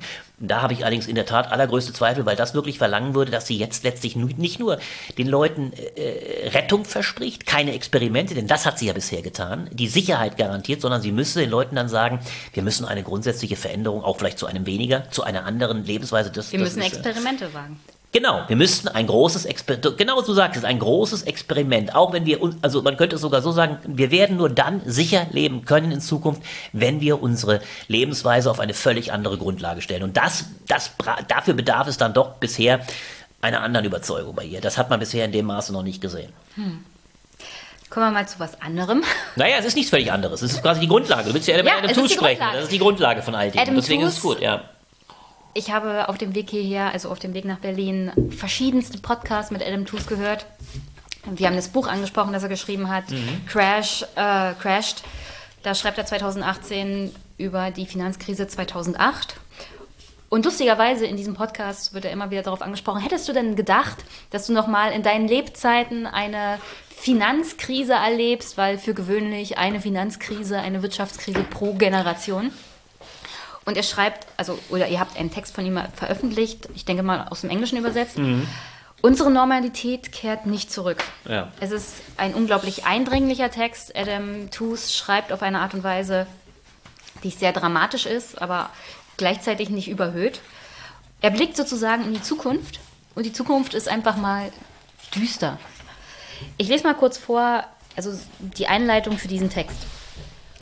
Der erste Impuls zu Beginn des Corona-bedingten Lockdowns bestand in einer Suche nach historischen Analogien 1914, 1929, 1941. Doch in den Wochen, die seither ins Land gegangen sind, ist eines immer deutlicher geworden. Die historische Neuartigkeit des Schocks, den wir gerade erleben. Die Wirtschaft befindet sich derzeit nahezu im freien Fall. Sollte sie weiter in ihrer derzeitigen Geschwindigkeit schrumpfen, lege das Bruttoinlandsprodukt in zwölf Monaten um ein Drittel niedriger als Anfang 2020. Diese Schrumpfungsrate ist viermal schneller als während der großen Depression der 1930er Jahre. Noch nie zuvor ist, zu einer solchen Bruchlandung, ist es zu einer solchen Bruchlandung gekommen. Es gibt etwas Neues unter der Sonne und es ist entsetzlich. Und dann möchte ich ihn nochmal aus einem der Podcasts zitieren, die stelle ich mal in die Show Notes. Er spricht davon, dass das hier keine fiskalische, keine Finanzkrise ist. Es ist eine nie dagewesene Krise ökonomischer Art und Weise. Gleichzeitig ein anthropologischer Schock. Also er nennt da Zahlen 2,7 Milliarden der Arbeitnehmerinnen und Arbeitnehmer. Das sind 81 Prozent der weltweiten Arbeitnehmerschaft ist aktuell im Lockdown oder im Begriff, aus dem Lockdown wieder herauszukommen. Gleichzeitig sind 1,3 Milliarden Schülerinnen und Schüler momentan von der typischen Art und Weise, wie wir uns Bildung vorstellen, ausgeschlossen, beziehungsweise auch im Lockdown selber. Der ganze Planet ist praktisch zeitgleich sowohl gesellschaftlich als auch ökonomisch zum Erliegen gekommen. Und deswegen finde ich das so eindringlich, wie er das sozusagen ablehnt, hier historische Vergleiche ziehen zu wollen, weil wir in einer Situation sind, die es so historisch noch nicht gegeben hat. Ja, natürlich. Und das ist ja auch das äh, zunächst mal äh, bemerkenswerte. Man muss es ja auch mal da positiv drehen. Er sagt ja sogar auch an der einen Stelle, das einzigartige Experiment, du hast es zitiert, besteht darin, eine Wirtschaft, man könnte es nochmal positiv drehen, zum Schutze der Menschen auch äh, zusammen zu, zu, zu äh, zu schrumpfen. Also zu sagen, wir müssen die Menschen davor bewahren, weiter in Kontakt miteinander. Also das ist einzigartig. Wie gesagt, selbst in Kriegszeiten. Im Gegenteil, die, die deutsche Wirtschaft der 30er Jahre, die ja gefeiert wurde, war natürlich im Wesentlichen auch eine Kriegswirtschaft. Ungeheuerlich wurde in Krieg äh, keynesianistisch äh, inter, äh, investiert. Das äh, haben auch andere Staaten gemacht, Deutschland besonders brachial. Also darüber hat äh, das Land natürlich auch bei hoher Verschuldung, aber man hat, man hat die Menschen in Arbeit gehalten. So, all das und das ist historisch einmalig, scheidet aus. Ich hatte sogar am Schluss, am Anfang, als du es siehst, hatte ich diese Frage, fand ich äh, auf mich gedreht nochmal. Ich dachte, oh, wie fangen wir heute an? Da dachte ich auch nochmal äh, ganz grundsätzlich, jetzt nutze ich die Gelegenheit. Ja, ich hätte eines nie für möglich gehalten, das muss ich ehrlich sagen. Und das ist die eigentlich narzisstische Kränkung. Ich habe bei vielen Bekannten übrigens mit damit darüber gesprochen. Wir haben doch im Westen, sage ich mal ganz allgemein, damit meine ich uns alle, also Ost wie West, so als Ostdeutscher, wir haben doch, ich sage, die meisten haben doch gar nicht für möglich gehalten. Ich gebe es für mich unumwunden zu, dass Deutschland, der Westen, noch einmal von einer solchen Seuche heimgesucht werden konnte. Ich sage, und nur das erklärt übrigens meiner Meinung nach auch, dass dieser Virus, der ja tatsächlich sehr viel früher als äh, erst Mitte März oder Anfang März äh, kenntlich wurde, der wurde in China wahrgenommen, aber er wurde eben doch nicht in der Dramatik in den meisten westlichen Staaten ernst genommen. Also die Warnung, ob sie nun von Gates, das ist ja auch bemerkenswert, Bill Gates hat früh gewarnt, andere haben es auch, aber es gibt, glaube ich, eine tiefsitzende narzisstische Kränkung, dass wir, die wir glaubten, von Masern bis Mumps, Ebola, kam doch alles nicht zu uns. Das heißt, diese ganzen Seuchen, auch der Begriff, ich fand das so lustig, es ist, man merkt ja auch an Begriffen plötzlich, äh, man hinterfragt sie nochmal, den Begriff der Immunität.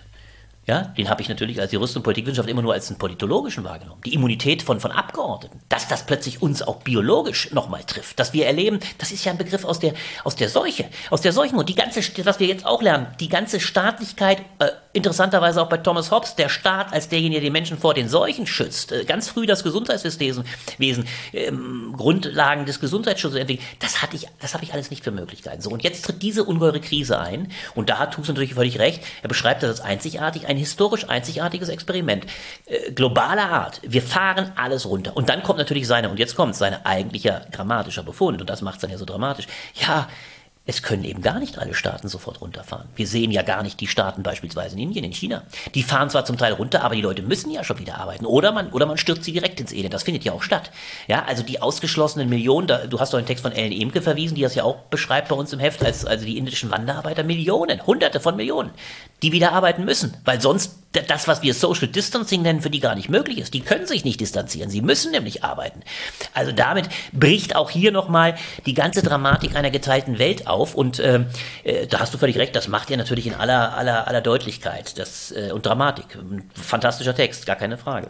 Naja, er beschreibt das ja auch, was vor allem in China passiert ja. ist das erste Land, das sozusagen in Shutdown gegangen ist. Das erste Mal überhaupt seit Aufzeichnung ist die Arbeitslosigkeit angestiegen. Sie haben 205 Millionen, also das ist das Vierfach, nee, das zweieinhalbfache der deutschen Bundesbevölkerung an Wanderarbeitern erstmal in Zwangsurlaub geschickt. Also das sind Leute, die haben praktisch keine Reserven. 240 Millionen meinst du, ne? Nein, 205 Millionen Wanderarbeiter. 205, ja, ja, 205. Ich habe 2,5. Ja, 2,25. Genau, ja, ja, ja. Mhm, ja. Ja. Wurden in China in Zwangsurlaub geschickt. Ja, ja. Das ist ein Viertel der chinesischen Erwerbsbevölkerung. Mhm. Indien hat 471 Millionen, Millionen Erwerbsbevölkerung. Mhm. Und davon haben nur 19 Prozent Anspruch auf Sozialleistungen überhaupt. Also zwei Drittel von den Leuten fallen sozusagen gleich ins Bodenlose, wenn sie nicht arbeiten. Mhm. Und das betrifft ja dann auch den Text der mit den Lieferketten zu tun hat. Also was zum Beispiel in Bangladesch passiert, wenn die ja. Aufträge aus dem Westen nicht mehr kommen. Ja. Dann arbeiten diese Menschen nicht mehr und dann haben sie nichts mehr zu essen. Ja. Also von null also von 100 auf 0 sozusagen, da haben wir mit Diskussionen um Kurzarbeit, Kurzarbeitergeld, das aufgestockt werden muss, schon fast eine sehr Keine verwöhnte Luxus, Art und Weise. Natürlich, also natürlich. das ist ein Luxusproblem natürlich, im Vergleich dazu natürlich. Ja. Aber dennoch, also der ganze Text ist wirklich erschreckend. Also wenn man sich auch mal die Arbeitslosenzahlen anguckt, die zum Beispiel in den USA erwartet werden, eine also Arbeitslosenzahl von 30 Prozent. Und wenn man sich mal vor Augen führt, dass wir in einem Exportland leben, das sehr, sehr abhängig ist von ja. der Weltwirtschaft. Und wenn wir uns dann nur die USA, Indien und China nehmen, also wenn China zum Beispiel seine Wirtschaft nicht wieder in den Griff bekommt. Das letzte Mal 2008 konnte der schnelle Wiederaufstieg oder die Erholung der Weltwirtschaft überhaupt nur gelingen wegen der schnellen Erholung durch China. Ja. Wenn ja, das nicht passiert, stürzen wir in eine Rezession und ich glaube, er schreibt das auch, die schlimmer ist als alles, das wir, was wir bisher erlebt haben, die schlimmste Rezession seit der Nachkriegsgeschichte. Ja, und es ist ja interessant, die, die Aktienmärkte, die ja offensichtlich ihren Optimismus äh, schon äh, mächtig wiedergewonnen haben, haben das ja nur aufgrund einer Tatsache, weil die Chinesen den Eindruck erweckt haben, dass es bei ihnen weitergeht. China hat natürlich zuallererst selbst begriffen und das macht ja auch diesen ja, enormen aber, aber Vorsprung Adam auf. Tooze trennt die Börse und das äh, Finanzsystem ja. von dem, was wir ökologisch in der realen Wirtschaft erleben. Ökonomisch. Ökologisch sagst du? Ökonomisch. ökonomisch. Ja, ökologisch, ökologisch übrigens auch. Weil, ja, das ist ja richtig, weil die Staaten sehr viel Geld reingepumpt haben, natürlich auch. Ja. In, in die Börse, damit der Schock Ja, das stimmt so ja auch, wird. aber die Chinesen, ja, das Interessante war nur, die Ausschläge und die, die Hoffnungsschimmer oder die Ausschläge nach oben, die ja interessanterweise an den Börsen schon wieder stattgefunden haben, basierten maßgeblich darauf, dass die Chinesen wieder angekurbelt haben. Die Chinesen haben natürlich auch, äh, das ist ja das eigentlich Interessante, der, dieser Konsumstandort China äh, spielt eine solch ungeheure Rolle, gerade für unsere Automobilindustrie. Ja, es ist hochinteressant, diese, wir dürfen uns gar nicht immer vorstellen, dass die, die Öko-Autos, äh, die Umstellung, die wir jetzt alle hören, auf, auf E-Autos und auf äh, sparsame Autos, der entscheidende Faktor sind. Diese großen Konzerne, VW, äh, aber vor allem auch äh, Daimler und, und, und, und BMW, die machen ihre Margen mit den, mit den dicken SUVs, SUVs, die sie nach China verkaufen. Das sagen die auch. Das sind die großen Gewinnbringer. Diese ungeheuren Produktionszahlen, die nach China gehen, wo ein Markt beballert wird mit den größten Autos, mit denen die also dort auch Prestigeobjekte sind, das ist das, was Geld macht. Und, und äh, bisher, äh, ich sehe noch nicht, dass, dass, die, dass die, die Alternative äh, auf dem Markt wäre. Ja? Ganz abgesehen von den ökologischen Folgen, die ja auch äh, vermeintliche Ökoautos, also E-Autos haben, wissen wir ja auch bei der ganzen, was die ganze Batterieproduktion. Aber interessanterweise, genau wie du sagst, ohne das Zugpferd China bricht wahrscheinlich alles heute schon zusammen. Das macht ja auch die Stärke der Chinesen aus. Und die haben es ein Stück weit geschafft, ihren Laden wieder ins Laufen zu bringen. Äh, Trump, wenn wir uns das angucken, hat ja auch sofort erkannt, das war ja die Infamie. Und das war ja auch das äh, absolut äh, äh, Inhumane, was er gesagt hat. Der hat ja sofort gesagt, ich fahre die Leute, die Leute gehen wieder in die Arbeit. Wir müssen die Wirtschaft hochkurbeln, weil er erkannt hat, wenn ich die Leute nicht in die Arbeit bringe, wenn ich diese 30 Millionen Arbeitslose, auf die es bald jetzt zugeht in Amerika, wenn ich die nicht von der Straße kriege, dann werde ich die Wahl sowieso verlieren. Also will sagen, äh, diese, diese, es geht um ein Rennen auch um die Vorherrschaft der Bewältigung dieser Krise in geopolitischer Dimension. Es geht um die Frage der Macht im, im, im globalen Maßstab. Ich finde bloß eine Sache, du hast es äh, sehr interessant vorgelesen, da sieht man auch, wie Tu, der macht es brillant und deswegen haben wir den Text ja auch gerne als den, den eigentlichen Aufmacher gebracht, unseres Analyseteils. Er sagt aber etwas sehr Interessantes. Äh, und da macht es so spannend. Er, das, er zeigt dann die Dramatik. Er, er bringt die drei Zahlen, das ist übrigens auch interessant, manch einer wird nicht wissen, was 41 ist. Es zeigt aber die Amerika-Bezogenheit des Textes. Er sagt 14, das ist natürlich der Beginn des Ersten Weltkrieges, 29, die große Depression, und 41, da ist die Parallele dann eben auch hm. zum Eintritt der USA in den Weltkrieg, ne? Weltkrieg. Pearl Harbor 41. So, und dann sagt er, sollte sie weiter in ihrer derzeitigen Geschwindigkeit schrumpfen, also die Weltwirtschaft, die sich im freien Fall. Dann liegt das Bruttolandinlandsprodukt in 1200 um ein Drittel niedriger als Anfang 2020.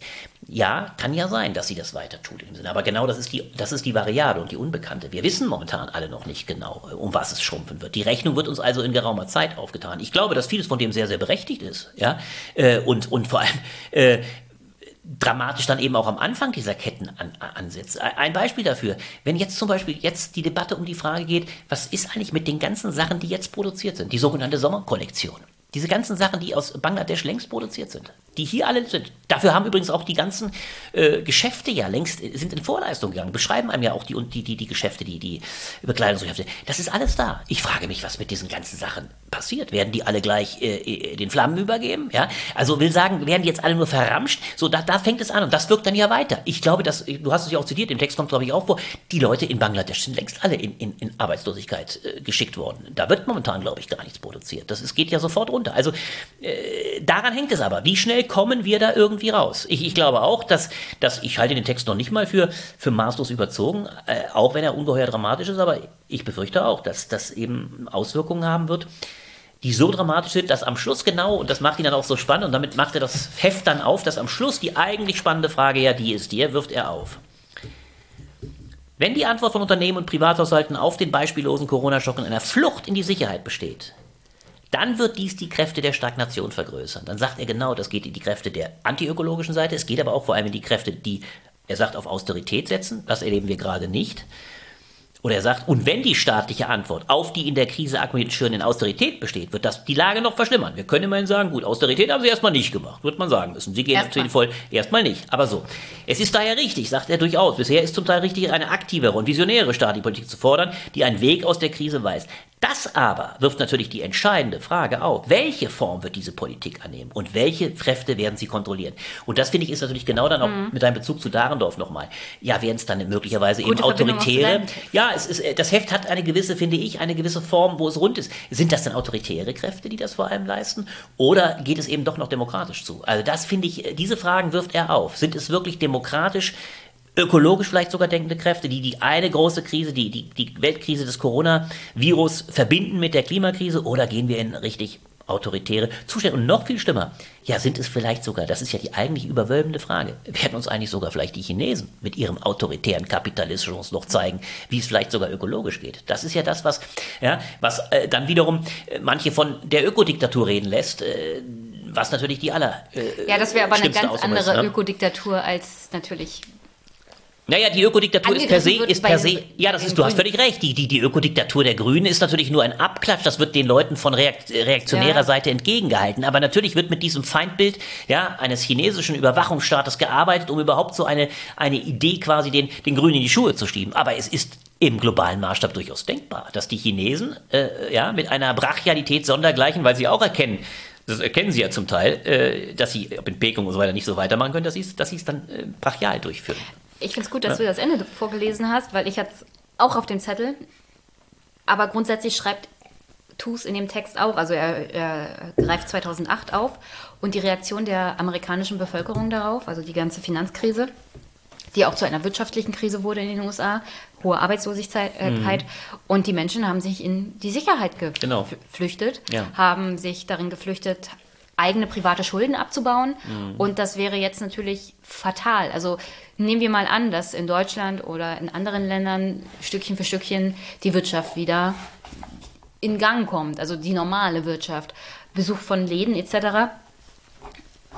Ich glaube, das ist die allgemeine Reaktion auf generell Krisen, dass die Menschen erstmal ihr Geld zusammenhalten. Das ist eine ganz normale Reaktion und bis auf 2008 und das war keine Krise, wie wir sie jetzt erleben.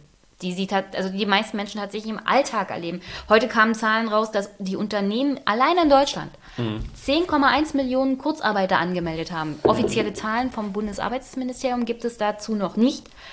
Gleichzeitig gibt es im April zusätzlich 308.000 neue Arbeitslose. Ja. Das ist fast ein Anstieg um 1% im Vergleich zum der gleichen Zeit letztes Jahr. Mhm. Also wenn man sich das alles mal vor Augen führt und wir wissen nicht, wie das im allgemeinen Leben der Menschen ankommt. Also ich verstehe das nicht, weil ich bin Beamtin, ich habe keinerlei Kürzungen zu erwarten. Mhm. Es gibt aber Menschen in diesem Land, die bereits jetzt die Kürzungen spüren und dann ja, sagen, natürlich massiv. Massiv. massiv. Und, und, sich sagen, ja. ich halte jetzt mein Geld zusammen. Und wem willst du das auch verdenken? Und deswegen glaube ich, dass die Aussicht, die TUS hier am Ende tatsächlich zusammenfasst, wahrscheinlich das ist, was wir zu erwarten haben. Und dann ist die Frage, wer beantwortet denn diese wirtschaftliche Krise. Und Naja. irgendwann ist der Zeitpunkt erreicht und das ist das, wo- worauf ich immer wieder verweise, worauf ich, wovor ich eigentlich auch immer wieder Angst habe. Wann ist die wirtschaftliche Lage so schlimm, dass die Menschen und Bürger nicht mehr fragen, also wer regiert uns da überhaupt und in welchem demokratischen Umfang? Oder reicht mir die Antwort, ja, es wird wirtschaftlich wieder aufwärts gehen. Und meine Kinder werden es besser haben als ich momentan. Ja, natürlich. Es ist bloß interessant, er unterscheidet, glaube ich, auch sehr zwischen Staat und Privatmenschen. Du kannst natürlich Privaten nicht verübeln, dass sie in Zeiten, in denen sie kaum mehr über die Runden kommen, äh, nicht wie verrückt ihr Geld auf den, auf den, auf den, auf den Kopf hauen. Das wäre ja fast schon paradox. Er spricht natürlich aber auch sehr stark von den Notwendigkeiten staatlicher äh, Konjunkturprogramme. Die sind ja evident. Das muss man natürlich machen. Man muss sich ja fragen, äh, das werden ja auch all diese Themen jetzt diskutiert. Helikoptergeld und was nicht alles. Diese Ideen, dass man wirklich Menschen was in die Hand gibt. Zum Teil aber leider nur viel zu geringfügig. Haben es die USA ja unter Trump auch gemacht. Wobei das ja äh, keine, keine Marge ist, die da in Rede steht. Ich glaube, es ist kein Kaffee mehr da. Sorry. wir haben, das machen wir jetzt mal ganz publik. Ich habe Jenny kaffeemäßig auf dem Trockenen gelassen. Ja, ihr seht, wir äh, haben so engagiert diskutiert, äh, dass äh, auch der Kaffee der äh, zur Kaffee Neige gegangen ist. Also wir müssen in die Ziele gerade. Jenny Ja. braucht einen Kaffee und muss irgendwann nach Hause. Aber äh, ich will damit, äh, ich irgendwann auch, aber das ist alles, es ist eine riesige Freude, Jenny. Sag ich dir wirklich. So, so relaxed mit dir über das alles zu diskutieren, ich im Ernst, weil manche kürzeren Gespräche habe ich gehabt, da musste man über dieses Thema so im Schweinsgalopp und das ist echt eine große Freude, sag ich mir ernst. Also so, so äh, gelassen mal darüber reden zu können. Wir kommen auch jetzt in die Endspurt. Ich will Ja. noch Folgendes nur sagen. An dem Punkt, glaube ich, meint er vor allem zweierlei. Er meint, der Staat und das tut er ja auch. Ob es bei uns die Bazooka ist oder selbst in den USA ein, ein, ein Schuldenprogramm bisher unfassbaren Ausmaßes, das wird ja getätigt. Also der Staat geht momentan in, den, in, die, in die Rolle des Nachfragenden. Er bezuschusst. Äh, Ich habe bloß zwei ganz andere Sorgen. Erstens ist in der Tat die große Frage, wie lange kann ein Staat das so durchhalten? Das ist die erste Frage. Wie lange wie lang geht das eigentlich? Wann machen die Betriebe dann doch alle dicht? Also ganz konkret gesagt. Also sie machen ja schon dicht. Sie machen in großer Zahl dicht. Und wel- welche, welche Nummer, ein konkretes Beispiel, man kann ja hoffen, nur mal auf Deutschland runtergebrochen. Es wird ja in Deutschland eine ungeheure Umleitung beispielsweise des Tourismus geben in diesem Jahr in den nationalen Tourismus. Deutschland versucht ersichtlich, was ich auch verständlich finde, wenn die anderen Staaten dicht machen, sie tun es ja faktisch. Die Deutschen können nicht mehr nach Italien, sie können nicht mehr nach Spanien. Das ist alles fast ausgeschlossen. Und sie haben zum Teil auch Angst, dorthin zu fahren. Das heißt, die deutsche Hoffnung ist natürlich immenser Art, dass in diesem Sinne fast wie eine, eine, auch das verweist auf 45, dass wir wie nach 45 plötzlich wieder die heimischen Regionen entdecken. Ja, man macht Ferien auf dem Bauernhof, man fährt ins Allgäu, mal so, also ja, das ist eine, das kann natürlich eine ungeheure Konjunkturspritze und eine, eine Unterstützung dieser, dieser nationalen Wirtschaft, aber es wird natürlich zu einem ungeheuren Einbußen im Rest Europas führen, das darf man sich ja. Was äh, wieder ja, Auswirkungen für uns als Export alle, total, total. Das ist für uns alles ein Zyklus, der, der fatal ist. Also äh, so, umso länger das ansetzt, ist das natürlich dramatisch, denn letztlich, wenn Sie, bisher, wenn wir es mal auch hart auf hart rechnen, sind bisher zwei Monate sind wahrscheinlich, weil wir nicht konsumiert haben. Auch das aber übrigens so pervers. Wir merken ja auch plötzlich, wir waren am Anfang mit der Frage des Brennglases, was ist eigentlich normal?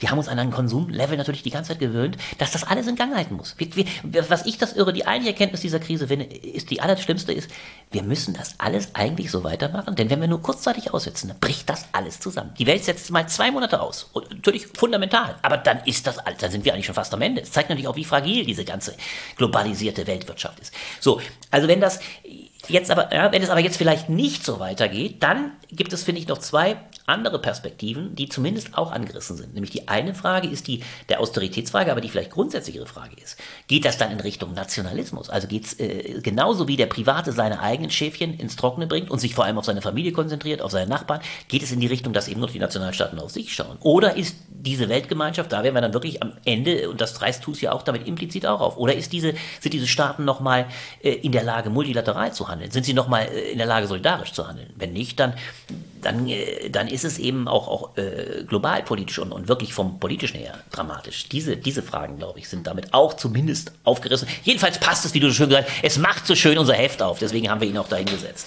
Ja. Es passt jedenfalls sehr gut zusammen. Ja. Und dann, bevor wir wirklich Schluss machen, gehen wir mal zu der, dem Aspekt, den TUS auch angesprochen hat, wie der Staat eigentlich darauf reagiert. Weil momentan haben wir eine Regierung mit der CDU, CSU und der SPD, die gesagt hat, ach, schwarze Null, vielleicht doch keine so gute Idee. Wir halten jetzt mal das Wirtschaftssystem am Leben. Also am Tropf ist es ja momentan die Kurzarbeitergelder, das alles soll ja das System sozusagen in Wartestellung halten, dass die ganzen Strukturen nicht wegbrechen, was ja den Amerikanern jetzt das Genick brechen wird. Also die Arbeitslosen sind arbeitslos. So schnell kriegen die Betriebe, selbst wenn sie aufbleiben, die ganzen Arbeitnehmer gar nicht mehr zurück, weil du musst sie ja erstmal wieder auf dem Arbeitsmarkt für dich akquirieren. deswegen ist das mit der Kurzarbeit eigentlich eine ganz clevere Idee, sowohl die Unternehmen durch die Kredite der KfW ähm, am Laufen zu halten mit entsprechenden finanziellen mhm. Mitteln ja, ja. und gleichzeitig dafür zu sorgen, dass wenn die Wirtschaft wieder losgeht, man die Arbeitnehmer hat, die sofort wieder produzieren können ja, oder in irgendeiner Art und Weise die Dienstleistung erbringen können. Also dass die ganze Struktur nicht in sich zusammenfällt.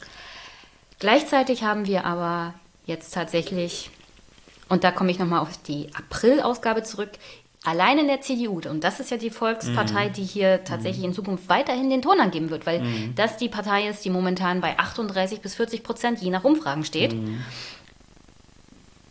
Wer da Kanzlerkandidat wird, entscheidet dann über die Zukunft dieses Landes und auch mhm. über die Investitionen, die wir machen werden, wie TUS sie mhm. anspricht. Also wird der Staat sparen? Wird es zur Austerität kommen? wie wird die Steuerpolitik aussehen mhm. und wie wird die Sozialpolitik aussehen. Das sind ganz entscheidende Fragen. Und wir haben hier ein Dreigestirn Laschet, Söder, Merz, mhm. das du schon angesprochen hast im April, mhm. zum Ende hin deines Textes. Merz hatte Corona, hat jetzt seine, sein erstes Interview nach Corona wiedergegeben und angedeutet, dass er so eine Art Wirtschaftsplan entwickelt. Gleichzeitig haben wir mit Ralf Brinkhaus jemanden als CDU-Fraktionschef, dem zunehmend das Geld ausgeben in dieser Krise auf den Sack geht. Mhm. Also der macht seinem Unmut mittlerweile Luft, dass die schwarze Null aufgegeben wird und dass zunehmend Geld in die Hand genommen wird, um das System am Laufen zu halten und kommt damit in Konflikt mit Markus Söder, der darin tatsächlich die Notwendigkeit sieht, die es tatsächlich braucht, um das Wirtschaftssystem dann wieder in Gang zu kriegen. Also wir haben hier vier Männer der CDU, CSU, mhm.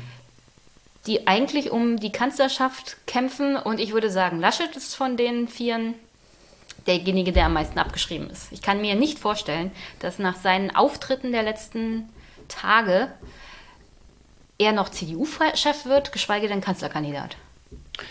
Naja, man muss da wahnsinnig aufpassen, dass man der Momentaufnahme nicht die absolute Bedeutung einschreibt. Ich habe ja damals gesagt, und das halte ich auch, dass unter normalen Voraussetzungen, wenn Laschet nicht so ungeheure Fehler auch schon gemacht hätte, er als der Mann, der an der Regierung in Nordrhein-Westfalen ist, dem stärksten Bundesland Deutschlands, also wirtschaftlich, aber auch von der Bevölkerungsanzahl und damit auch übrigens auf jedem CDU-Parteitag die absolut stärkste Fraktion stellt, der auch letztlich als einziger der Troika, Söder tritt ja in der CDU nicht an, das darf man nicht vergessen, Söder ist CSU-Chef, er tritt im Rennen um nee, die Kanzlerschaft aber, aber an. Aber der Sonderparteitag ist abgesagt und dann ja. heißt es Richtung Dezember und im Dezember wird vielleicht schon der Kanzlerkandidat. Natürlich, natürlich, die Rolle ist dann, ist dann näherliegend, aber trotz alledem muss ja zunächst mal ein CDU-Vorsitzender gewählt werden. Das ist ja ganz entscheidend. Es kann auch ein CDU-Vorsitzender sein, der eben kein Kanzlerkandidat wird. So, also damit will ich sagen, normalerweise hätte ein Mann wie äh, Laschet mit einem klugen Kurs äh, seine Position gegenüber einem Friedrich Merz, der, wie du sagst, in Quarantäne war, und einem Röttgen, der sowieso keine Chance eigentlich hat, weil er ein, ein, ja, ein, ein, ein, ein Lohner ist, weil er, weil er keine Seilschaft hat und weil er sich eigentlich auch als ein Verlierer präsentiert, der zwar gut reden kann und ab und zu in der Talkshow Kluges zur Außenpolitik sagt, aber eigentlich keinerlei, keinerlei äh, Heimmannschaften und nichts hinter sich hat. So, also vor dem Hintergrund hätte ein Laschet gegen einen Friedrich Merz ohne Amt, ohne Regierungspotenz, hätte er eigentlich normalerweise allergrößte Chancen haben müssen. Sie hätten sich vergrößern müssen. Aber was hat er gemacht? Und das ist der große Clou der Geschichte. Er hat in dem Augenblick, in dem die Kanzlerin zu absolut neuer Macht aufgelaufen ist, zu neuer Reputation, hat er eine Frontalattacke gegen Merkel vor wenigen Wochen in der Welt am Sonntag gefahren, hat sie auch übrigens sehr vehement äh, angegriffen, persönlich, mit der Aussage, wir dürfen in dieser Zeit von Corona nicht Alternativlosigkeiten propagieren. Wir müssen Exit äh, beschleunigen, schleunigst, um natürlich nur, und das war ja das, das war ja so ersichtlich und auch so durchschaubar, er wollte den Bodenverlust gegenüber Markus Söder wettmachen mhm. und sich gleichermaßen auch noch von einer Kanzlerin absetzen, bei der ihm immer unterstellt wurde, er ist sowieso viel zu nah dran, er ist das weiter so. Er wollte sich quasi eigenes Image im Wege des Exits verschaffen. Was ist passiert? Genau das Gegenteil. Weil der Söder natürlich als ausgebuffter äh, politischer Hund, als Political Animal und, und Instinktpolitiker sofort erkannt hat. Das hat er wahrscheinlich auch sehr, sehr klug, äh, ja, nicht nur wahrscheinlich, natürlich hat er das erkannt. Er hat erkannt, das einmal mit harter Kante zuzuschlagen, nämlich rauszugehen.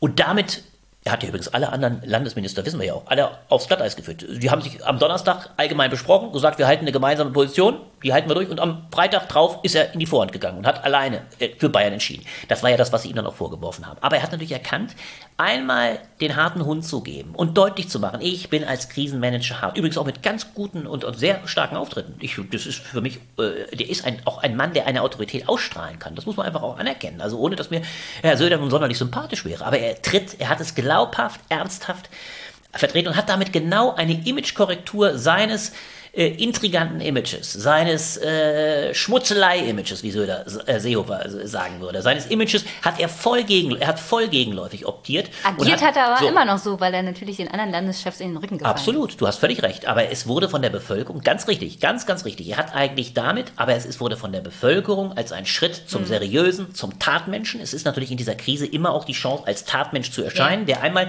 denk an Helmut Schmidt, denk an die Krisenmanager klassischer Art, die in der Lage waren, Helmut Schmidt bei der Hamburger Flut hat er sofort erkannt, hat erkannt, so, was hat äh, äh, dann eben Laschet versucht als Antwort zu geben? Er hat versucht, ich bin derjenige, der den Exit beschleunigt. Und ich setze mich gleichzeitig noch bei der Kanzlerin ab. Ich bin, Kadi, ich bin ja, noch mehr Söder als Söder. In gewisser Weise ja, aber im Gegenteil. Aber er, und das ist ein großer Fehler, Laschet, der sowieso von Hause aus als laxer Rheinländer, jovialer Rheinländer, eine Frohnatur, es ist noch immer Jutjejage. Und als Typus in Erscheinung getreten ist, der übrigens, man kennt ja diese Anekdote, einmal sogar seine Klausuren äh, verloren hat, seiner Prüflinge. Äh, kennst du die Geschichte? Ja, ja. ja so. Äh, anschließend hat er dann wahllos Noten vergeben, um festzustellen, da haben ja sogar Leute Noten bekommen, die haben überhaupt keine Klausur geschrieben. Ein Riesenhammer. So, dieses Image weht ihm voraus. Also ein Jovia ist doch ein netter Typ, so kann man ja nichts sagen. Aber wenn der Mann die Korrektur seines Images versucht, indem er locker Lockerungen durchsetzt, ist das keine Korrektur, sondern er macht es auf dem Wege, wo er nochmal die Laxheit unterstreicht. Und dann sind ihm natürlich die Fälle dann zunehmend weggeschoben. Er hat sich von der Kanzlerin in dem Augenblick distanziert, wo sie gerade gewinnt. Das ist, war verheerend. Er hätte sich genauso treu an die Seite der Kanzlerin von Merkel stellen können. Überzeugender vielleicht noch. So, und dann hat er versucht, und das ist ja noch viel fataler, du sprichst deine letzten Auftritte an, die ja wirklich desaströs waren. Jetzt am Wochenende dann, wenn dein, unser Pod, dein Podcast hier erscheint, ist es dann zehn Tage her. Aber der Auftritt bei Anne Will, wo er sich exkulpiert hat, gesagt hat, alle Virologen versorgen uns mit falschen Angaben. Äh, es sind auch vor allem die, die, die Kommunen selber schuld. Ich als Landesministerpräsident bin nicht dafür verantwortlich, dass die Schulen nicht richtig aufwachen. Das war natürlich ganz fatal. Und man merkt, dass er in einer Weise dann auch, ähm, ja, auch nicht mehr souverän. Wir sprachen vom Ausnahmezustand. Er ist nicht souverän. Und in einer solchen Situation, das ist das große Problem, es wird natürlich in einer solchen Ausnahmelage, die haben wir, wird jeder Politiker in einem ganz besonderen Maße an seiner Souveränität gemessen. Und die hat er bisher nicht aufgebracht. Und dadurch, da hast du völlig recht, bringt er jetzt in ganz ironischer Weise, und das ist fast Wahnsinn, ich hätte das nicht mehr für möglich gehalten, bringt er einen Friedrich Merz ins Spiel. Und da ist ja das Ironische, was macht Friedrich Merz? Friedrich Merz schließt die Reihen mit Angela Merkel, steht treu an der lobt, Seite, lobt, lobt die, Kanzlerin. Kanzlerin. Ja, klug, völlig zu Recht. Er sagt, richtig, was hier passiert wurde, hat Röttgen übrigens auch gemacht. Röttgen auch sofort erkannt. Jetzt muss ich natürlich loben, wie Kanzlerin wie Merkel das wunderbar macht. Das macht Merz natürlich auch. Angeblich heute die Bildzeitung, gewaltige Meldungen. Es wird ständig zwischen Merkel und Merz grotesk. Die Bildzeitung zieht das natürlich ja, wahnsinnig ja. hoch, macht ihren Mann natürlich Merz wieder ganz stark und will den also pushen und sagt, die sind ständig. Was nur möglich äh, ist durch die Schwäche von Laschet. Natürlich, Laschet hat, Laschet hat Merz wieder ins Spiel gebracht. Und das ist das Ironische. Und ich teile, was du sagst. Der Laschet muss wahnsinnig aufpassen, dass er nicht durchgereicht wird. Äh, aber es ist doch trotzdem noch so. Und er hat ein zweites Problem. Das große Problem von Merz bestand ja die ganze Zeit auch darin, dass sich kein Mensch vorstellen konnte, dass wenn Friedrich Merz Mitte dieses Jahres gewählt wird, dass er anderthalb Jahre gedeihlich mit einer Kanzlerin aushält. Und Merkel hatte da übrigens ersichtlich überhaupt gar keine Lust dazu. Sie hat ihn noch nicht mal überhaupt nur äh, mit dem Telefon, vor wenigen Wochen hat sie auch nicht mit ihm telefoniert. Es war ja die Debatte im Raum, ob sie ihn vielleicht sogar ins, ins Kabinett nehmen könnte. Das hat ja Laschet versucht, damit er ihn für seine Troika gewinnt. Sie wusste ganz genau, wenn ich diesen Merz anderthalb Jahre als Parteivorsitzenden vor meiner Nase habe, dann ist die Vorstellung, dass meine Koalition noch so lange dauert, nicht allzu groß, weil diese Konkurrenz so immens war. So, das ist natürlich, diese Sorge ist natürlich hochgradig reduziert. Wenn wir tatsächlich, wie du sagst, einen Parteitag im Dezember haben, dann geht die CDU quasi schon ins, in die Innenkurve, dann ist der, der Parteitag einer, der direkt in den, in den, in den Wahlkampf, geht, absolut, dann wird, auch keine, dann wird auch keine Koalition mehr aufgelöst, dann ist die Lage eine völlig andere. Die Grundfrage ist trotzdem die, denn das ist der eigentlich springende Punkt und das ist die entscheidende Figur im Rennen, du hast den Namen ja immer schon erwähnt. Äh, man muss sich natürlich fragen, was Söder wirklich will. Denn derjenige, der bisher ja in einer unfassbaren Weise von dieser äh, Krise profitiert, ist Markus Söder. Der hat ja Sympathiewerte in Bayern, das muss ich mir vorstellen. 94 Prozent der Bayern. Ich hatte nichts für möglich gehalten, dass es vielleicht wieder absolute Mehrheiten für die CDU naja, das sind ja, das sind ja schon, das sind ja, das sind ja, das sind ja SED-Werte, ja. Das sind nicht nur absolute Werte, absolute Werte sind bei 50 Prozent, das sind aber fast 100 Prozent. So, das heißt, das sind wirklich Werte der SED und das sind die Stimmen der Grünen. Das muss man sich mal bewusst machen. Die Leute, also das übrigens auch, sollte die Grünen lange drüber nachdenken äh, lassen, wie für wie krisentauglich Frau Schulze, ich sage bin mal ein bisschen spöttisch, die, die amüsierliche Frau Schulze gehalten wird. Ja, so, das zeigt, wie schwierig es für die Grünen ist, äh, überhaupt in diesen Zeiten einer Krise den Zuspruch noch zu halten, den sie mal in Zeiten eines gut gehenden wirtschaftlichen Erfolges haben. Selbst ein Söder könnte auch für die gesamte Union noch immer interessanter sein als ein Friedrich Merz, weil Friedrich Merz natürlich immer noch hochgradig äh, polarisiert und Söder übrigens der größte Gegner von Merz lange Zeit war, weil Söder, ich glaube aus zwei Gründen, Söder wollte Merz in allen Äußerungen hat er ihn abgelehnt, weil er wusste, wenn wir ihn bekommen, dann werden wir eben so stark polarisieren. Wir halten die Mitte nicht. Merz ist ja bis dato immer der Gegner von Merkel gewesen. Wenn, und deswegen rückt er ja nun klugerweise auch genau an Merkels Seite. Die CDU, die starken Verbände in Nordrhein-Westfalen, aber auch in Niedersachsen wollten keinen Anti-Merkel-Mann, weil der Clou der ist. Das schreibe ich, glaube ich, in meinem Artikel da damals schon im April. Mhm. Die, die CDU-Verbände in NRW und in, in Niedersachsen wissen eines ganz genau.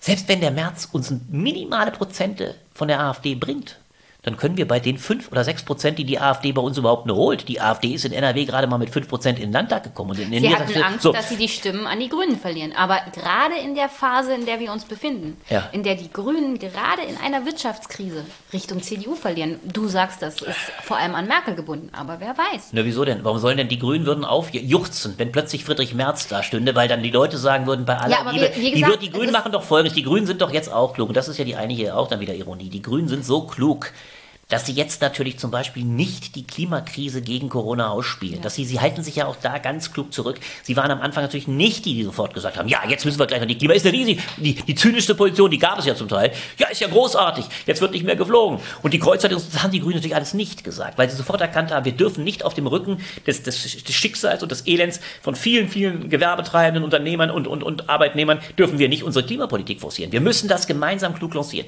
Aber ein Friedrich Merz würde natürlich trotzdem zu zugunsten vieler äh, auf Seiten der Grünen polarisieren. Er würde viele Leute aus der Mitte dann, dann doch sagen, naja, also wirtschaftsfeindlich ist der Herr Habeck, ist selbst Frau Baerbock schon lange nicht mehr. Also dann wählen wir doch, bevor wir so einen Ekel, Entschuldigung, geschnitten, äh, bevor wir so einen Typen, so einen, so einen, so einen, ja, ich sag mal da, einen Blackrocker vom Schlage von Friedrich Merz kriegen. Ein Mann des Fiskal, ein, ein Mann der Großindustrie, ein Mann, der, der nun wirklich über die letzten Jahrzehnte äh, nun wahrlich eher das Geld ins Kapital hat fließen lassen. Wir wollen doch so eigentlich, dann wählen wir doch lieber die soliden Grünen, ja, die uns äh, dann vielleicht sogar eine Zukunft. Also ich halte Merz nach wie vor für eine Figur, die so hochgradig polarisiert, dass auch seine Wirtschaftskompetenz Kompetenz äh, es nicht wettmachen würde, dass er doch wieder ziemliche Kräfte, vielleicht sogar übrigens zur SPD, denn natürlich wird die SPD, wenn es so weitergeht, äh, das ist ja die allergrößte Ironie, wird natürlich Herrn Scholz aufbieten müssen. Das ist wirklich der, der oh größte.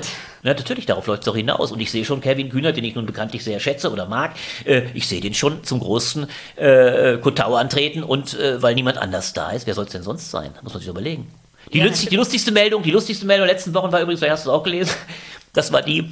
Hubertus äh, Heil tritt nicht als Kanzlerkandidat. Du sagst es. Ich, ich wusste gar nicht, dass wir darüber geredet und, und, dann wurde, und dann wurde so schön, manchmal sind ja die Kommentierungen sind die schönsten, dann wurde dann so schön gesagt, ist ja eine Meldung, ist ja eine Meldung. Ich werde nicht als Kanzlerkandidat, dann wurde unten drunter gesagt, ist ja eine tolle Sache.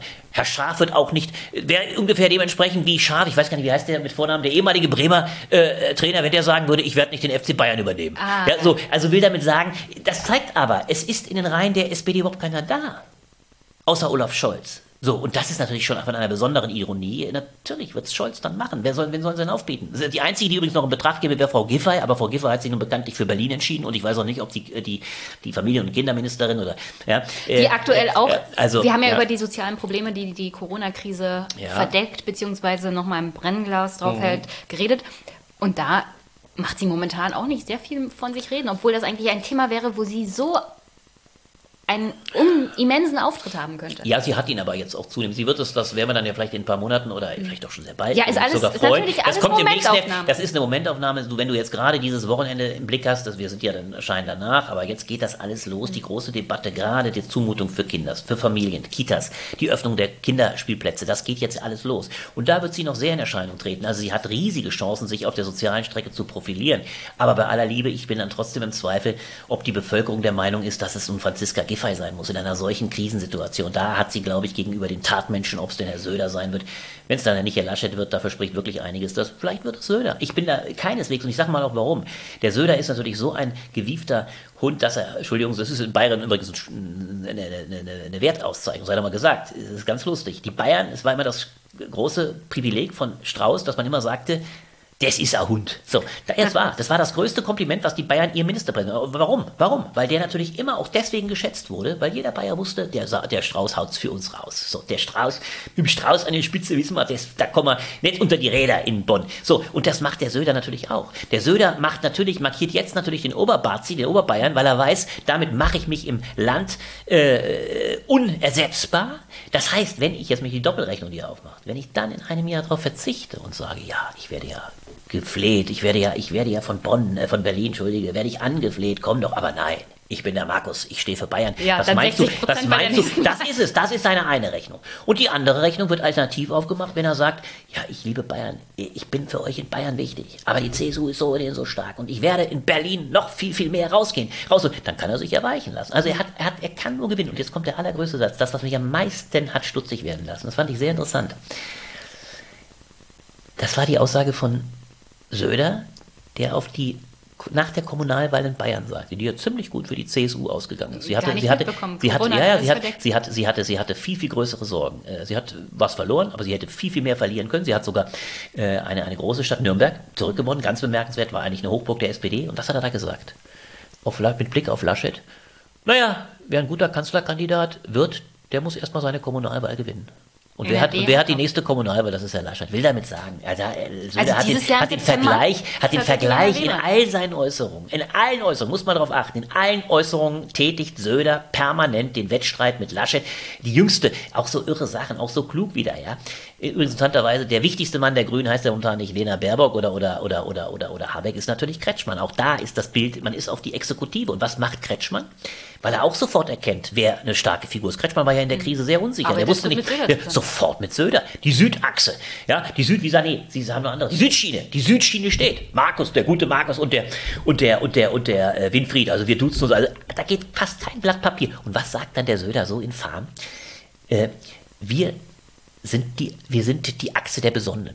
Wir sind die Besonnenen. Wir sind, wir sind das, wir sind, so, wir stehen natürlich treu bei Merkel. Wir lassen uns nichts an. Wir, bei uns prallt der Vorwurf vollkommen ab. Wir haben, wir sind mit dem Vorwurf von Merkel nicht gemeint. Dabei haben die natürlich auch gewisse Lungen. Nein, nein, das ist doch ganz klar. Wir sind die, wir sind die Besonnenen.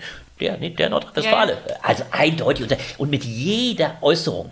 Aber der Söder macht es so raffiniert. Und der Laschet macht es so ungeschickt, dass er diesen Wett, Wettstreit überhaupt nur aufgenommen hat. Also ein, da muss ich wirklich auch sagen, jetzt machen wir es mal ganz historisch oder, oder ideengeschichtlich gibt ja diese große Unterscheidung von Machiavelli. Fortuna und Virtu. Das sind die beiden Begriffe, die Machiavelli als knallharter Realpolitiker, Zyniker des Machtgeschäfts in Stellung bringt. Du brauchst Glück, Fortuna, das brauchst du brauchst das Glück der Geschichte und nichts ist so äh, erfolgsheischend wie die Krise. Die Krise bringt die Fähigkeiten auch der Tatmenschen, der, der, der, der harten Regierenden, auch der Machtmenschen an den Tag. Und das sieht man im Falle Söder. Söder hat die Krise sofort begriffen. Er hat gesehen, ich kann mein Image korrigieren. Ich kann das mit einer seriösen Auftritt, mit guten Auftritt, macht er nun wirklich. Er, und er, man muss ihm auch zugutehalten. Er hat die Krise auch von Anfang an sehr ernst genommen. Er hatte ja die Probleme vor Ort. Er hat sie äh, angenommen. Die, er, meisten, so, die meisten Infektionen hat, sind alle da. Na, logisch, weil die ganzen Leute aus Ischgl, aus Österreich ja. nach Bayern oder nach Baden-Württemberg gekommen sind. Da sind sie hin, die sind nach Österreich gefahren, sind zurückgefahren. So, der hat das gemacht. Und selbst so stark gemacht, dass selbst ein Kretschmann, der auch übrigens von, dem, von der Stärke von Söder profitieren will. Der schenkt sich an Söder auch deshalb ran, weil er selber nicht so, so ist. Mittlerweile ein ziemlich alter Mann geworden, ehrlich gesagt, wenn man Kretschmann sieht. Ja, und der tritt in zwei Jahren nochmal an. So, das ist die Fortuna. Auf der einen Seite diese, diese, diese, diese Glück, äh, Kohle hat vom Mantel der Geschichte gesprochen, zu erkennen, wann es an der Tat ist. Und dann gehört Virtu dazu. Virtu ist die Tat, die Tugend, die Tatkraft. Und leider hat der Laschet, würde ich eben sagen, diese Tugend, diese Tatkraft, dieses, dieses Erkennen. ja, von beiden. Das Kein hat er beides. keine Tatkraft. Der, er hat die Fortuna auch, auch, das darf man nicht unterschätzen. Er hat im, im, wir haben den Abgleich mit Merz gehabt. Natürlich hat er die Fortuna. Er ist ja an der Macht. Er hätte es aber in anderer Weise tatkräftig. Ja, aber danach ja. hat er sie verloren, weil wie gesagt. Ja, Glück Söder muss man war sich schneller. auch selber schaffen. Und wenn man ja, mit, seiner, mit seiner Tatkraft in genau das die falsche Er hat es Ecke verspielt, rennt. er hat es verspielt, in der Tat. Er hat die Gunst der Stunde. Er hat die Gunst der Stunde, die er auch nach wie vor hatte, hat er in völlig falscher Weise genutzt, beziehungsweise eben ungenutzt verstreichen lassen. Und das ist schon auch Ausdruck, würde ich sagen, wenn man ganz groß randenkt, das, das muss ein kluger Politiker anders handeln. Und es wird ja bei, bei, bei, bei Laschet immer so groß gesagt, er hätte so einen genialen Berater da, so einen jungen äh, Mann hinter sich. Ich habe ihn mir mal angesehen. Naja, offensichtlich hat sein ganzer Stall die Krise so falsch eingeschätzt und seinen und, und, und ihren Ministerpräsidenten so in eine, eine Fasson gebracht und eine Stellung gebracht, dass er in seiner Rolle einfach nicht überzeugt. Und das eigentliche Problem, dass er seine Schwächen, dass er eben eher lax erscheint, eher noch vergrößert. Und das ist ein Riesendilemma. Und wenn er da nicht rauskommt, vielleicht schafft er es noch und sich das bis zum Dezember verstetigt, dann wird er vielleicht trotzdem gewählt. Das will ich nicht ausschließen. Aber dann ist er deswegen noch lange nicht Kanzlerkandidat. Und das ist der eigentliche Punkt. Die CDU-CSU muss, um stark zu bleiben, um die Merkel zu ersetzen, braucht sie die Figur, die diese Prozente hält. Und ich bin ganz sicher, momentan sind die fast 40 Prozent zu nicht ganz unerheblichen Teilen auch auf dem Mist von Angela Merkel entstanden. Die Merkel hat wieder Prozente zurückgeholt, die zur AfD geflüchtet sind. Da sind wir quasi jetzt wirklich grundsätzlich ja, zu, absolut. Genau das ist es. Habe ich ja früher mal gesagt. Die erstaunliche, das erstaunliche Phänomen nach 2015 war folgendes. Die Rechten gehen zur AfD.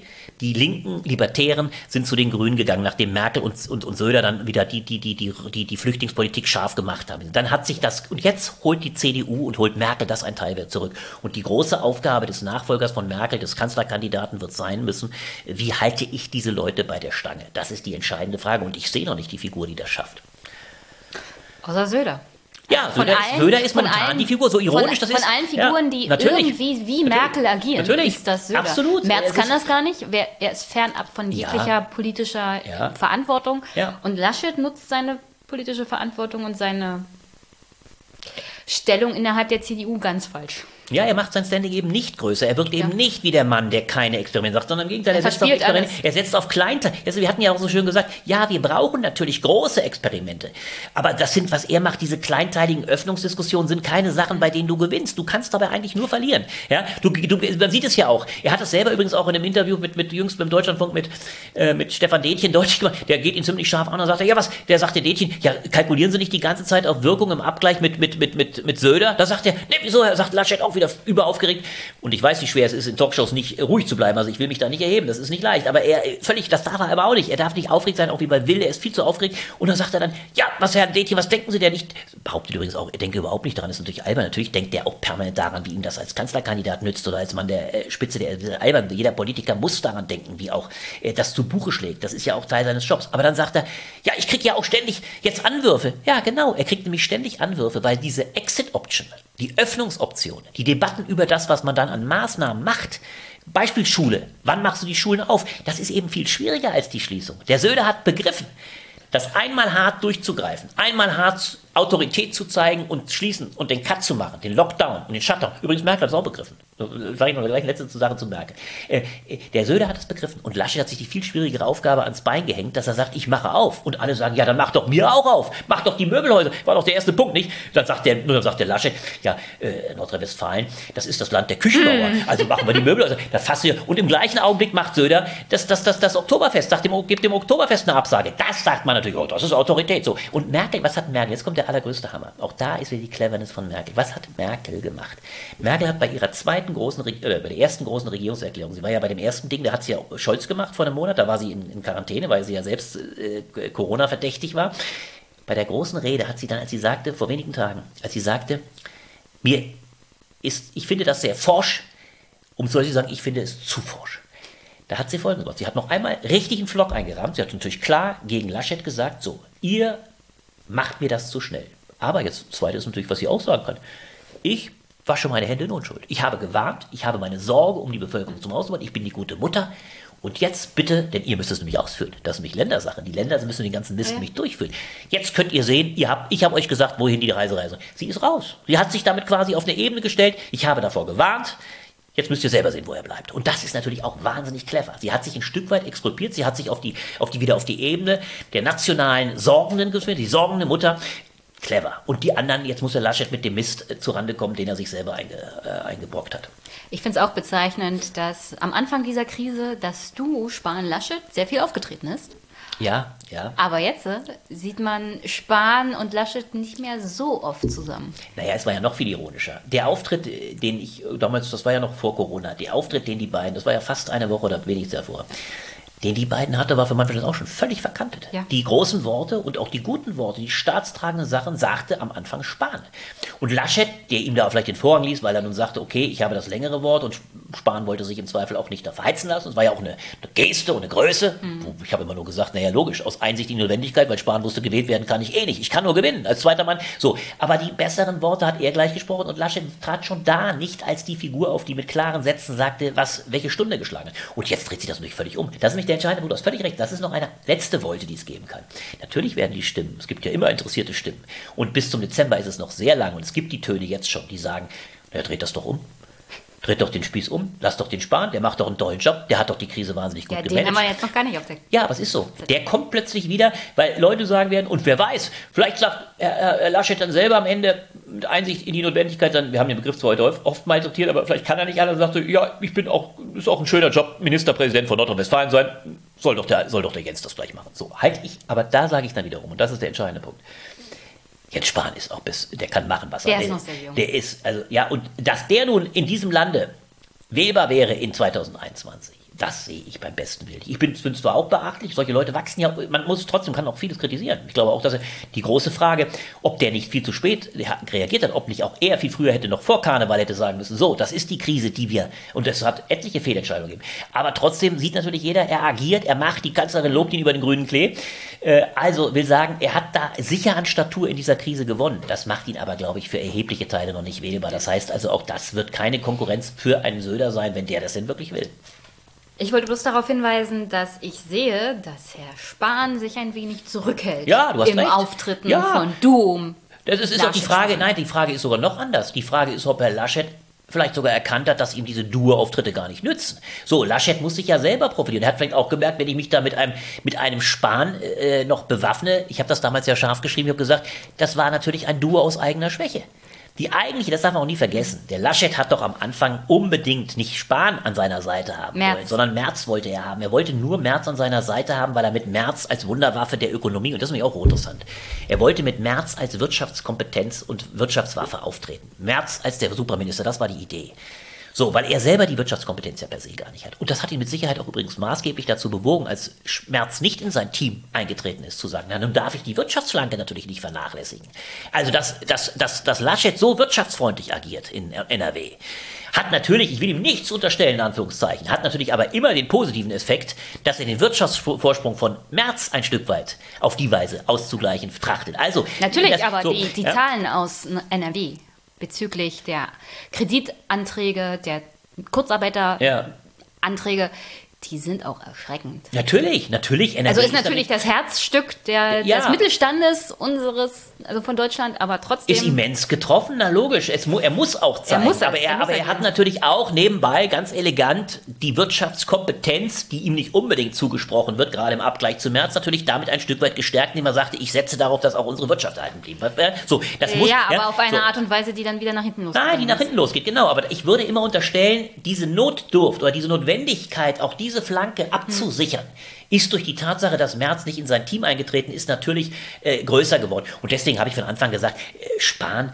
äh, Laschet, das ist natürlich ein Duo aus Schwäche. Und es ist auch keine, wie hieß es so schön, es wurde ja von einem Team gesprochen. Naja, es ist ein Team fängt bei mir, fängt für mich bei drei Leuten an, also ein Team aus zwei Leuten. Ja. Duo. Ja, das ist ein Duo. Das ist ein Duo, ist noch nicht mal eine Troika. Also ist eine amputierte Troika, habe ich gesagt. Sehe ich auch so. Denn eigentlich wollte der eine Troika. Und eigentlich wollte er auch, deswegen war das völlig verrückt, dieses Bild. Verrückt im wahrsten Sinne. Das Bild war so amputiert. Da saß der äh, Spa äh, Laschet auf der einen Seite und Spahn auf der anderen. Und Spahn fängt sogar an. Das komplette Bild kriegst du natürlich nur, wenn du eingerahmt bist. Du musst einen auf der linken und du musst auf der rechten und dann kannst du dem einen das Wort geben, mhm. dem anderen. So sprichst du, so lief das eben nicht. Und das ist von Anfang an verrückt gewesen. Das wusste er auch. Ja, also jetzt bin ich mal gespannt, wie es, wie es weitergeht.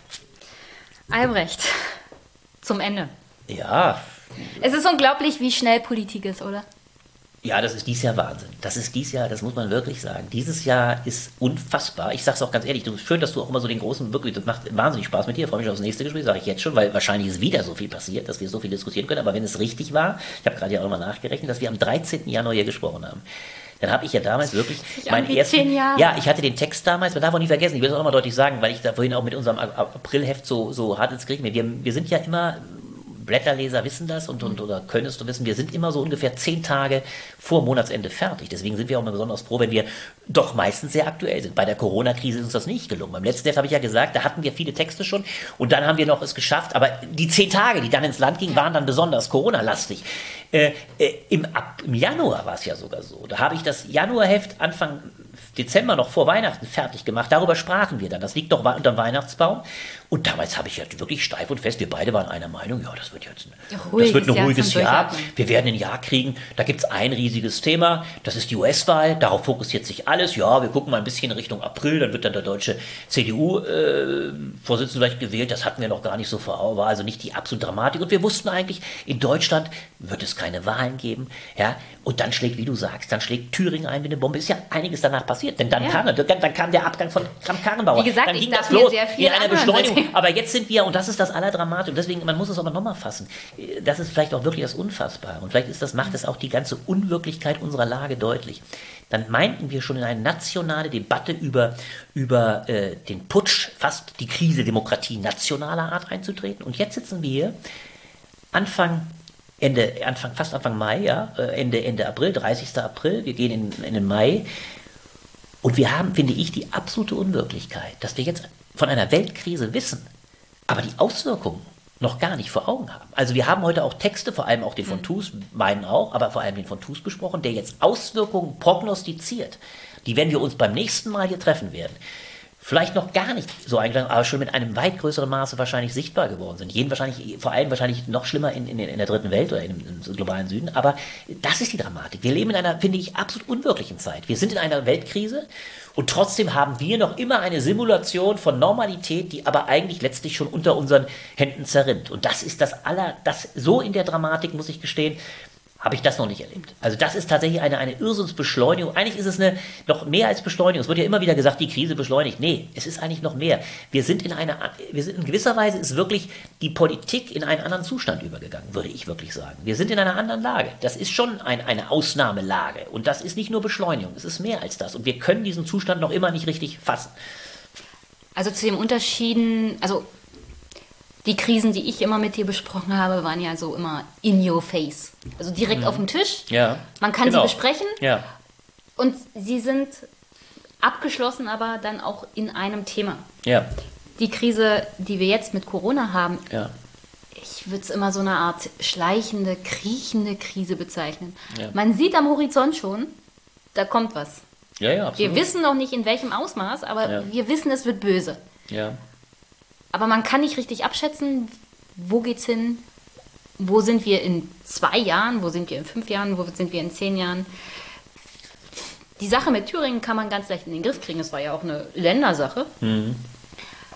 Aber die Krise mit Corona, wir wissen gar nicht, wann haben wir überhaupt mal einen Impfstoff? Sind alle Leute, wenn sie erkrankt sind, überhaupt immun? Mhm. Da gibt es ja auch ganz andere Berichte, zum Beispiel aus Südkorea, mhm. dass Leute, die die Krankheit schon hinter sich hatten, dann auf mhm. einmal wieder krank geworden sind. Und deswegen diese vollkommene Unsicherheit. Ich, wie, wie beschreibt das TUS? Radikale Unsicherheit? Ja, sicher. Und äh, ich würde sogar fast sogar noch auf TUS noch einen draufsetzen. Es kommt ja das, was wir zumindest angerissen haben, noch hinzu. TUS ist ja noch nicht mal ökologisch ausholend. Wir wissen ja die ganze Zeit, dass das eine Krise ist, die zu all den Krisen noch hinzukommt, die wir bereits haben. Also die Euro, das ist auch übrigens das, was ich in den über 20 Jahren jetzt bei den Blättern insgesamt, ich hier bin Redakteur nicht so lange, aber, aber seit meinem Antritt quasi als Korrespondent äh, vor über 20 Jahren, äh, ich habe die Erfahrung gemacht, dass all diese globalen Krisen, vielleicht noch am wenigsten stark, das ist eigentlich das eigentlich Ironische, die wir am Anfang dieses Jahrtausends als die große Überkrise schon begriffen mhm. haben, nämlich 9-11. Das ist die Krise, von der wir eigentlich mittlerweile denken, naja, da gibt es einen Terrorismus.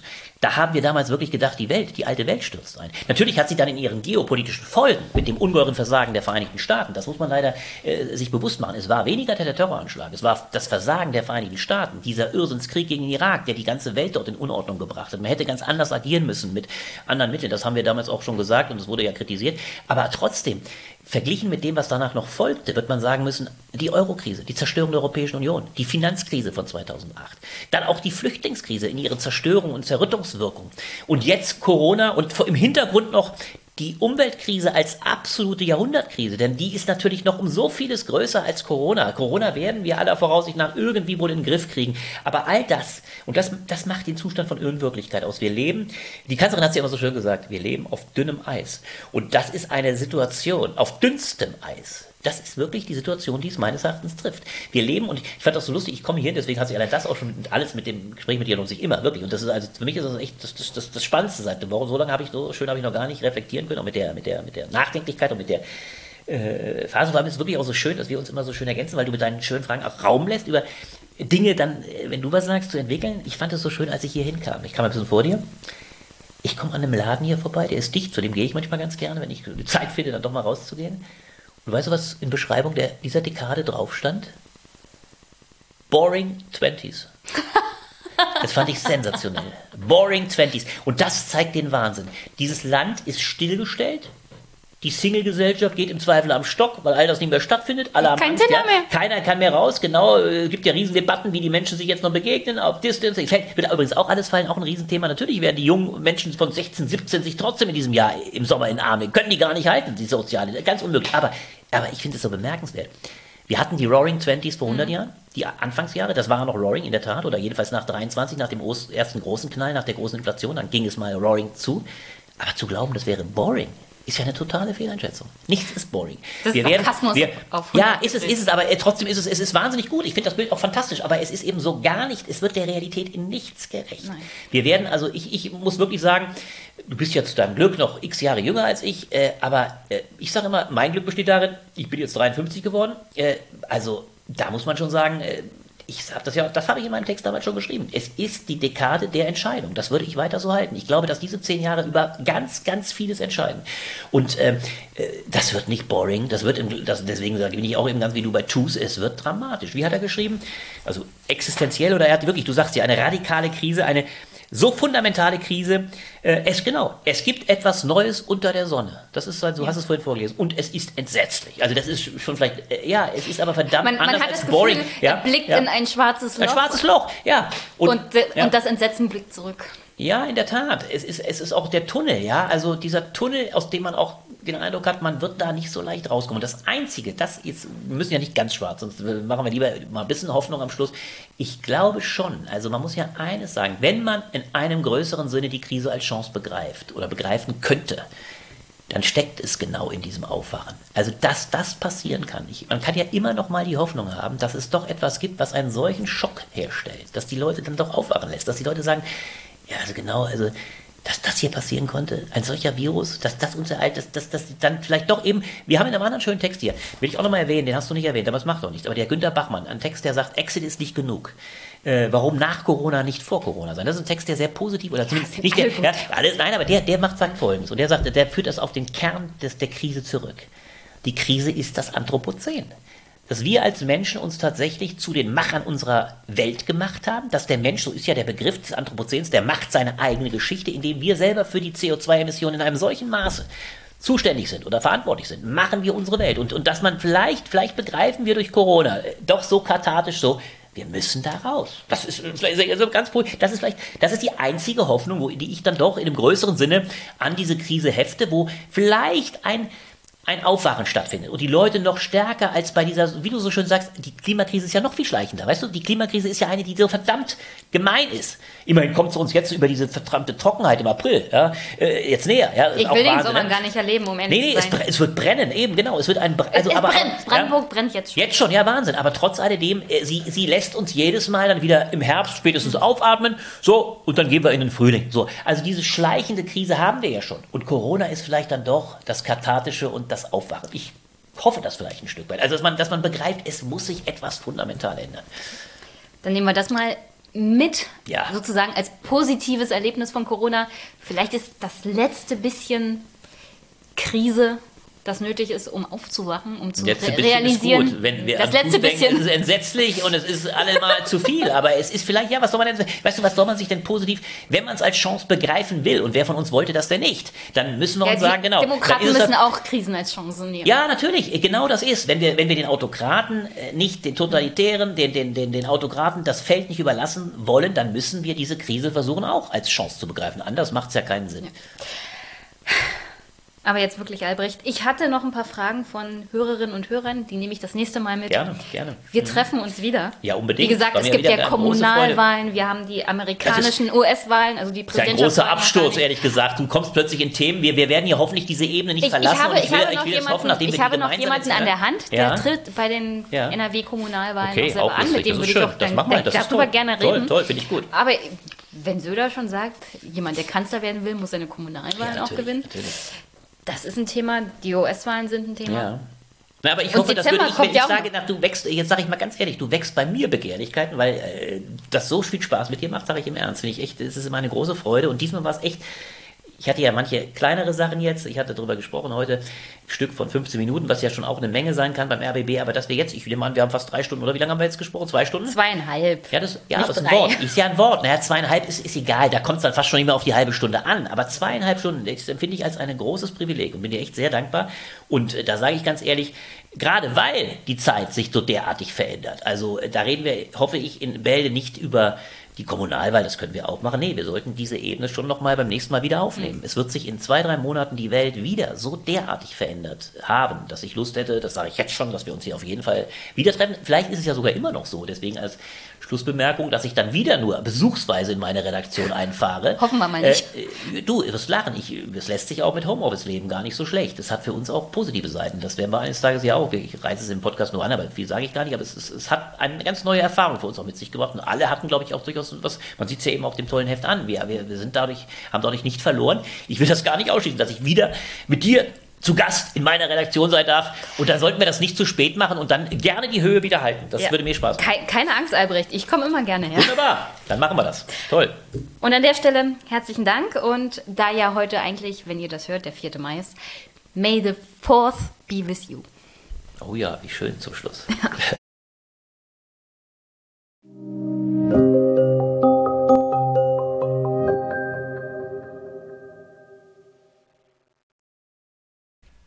Zum Abschluss.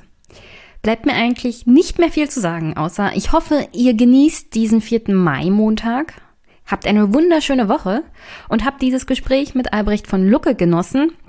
Ich hoffe, der ein oder andere Hintergrundgeräuschepegel war jetzt nicht so schlimm.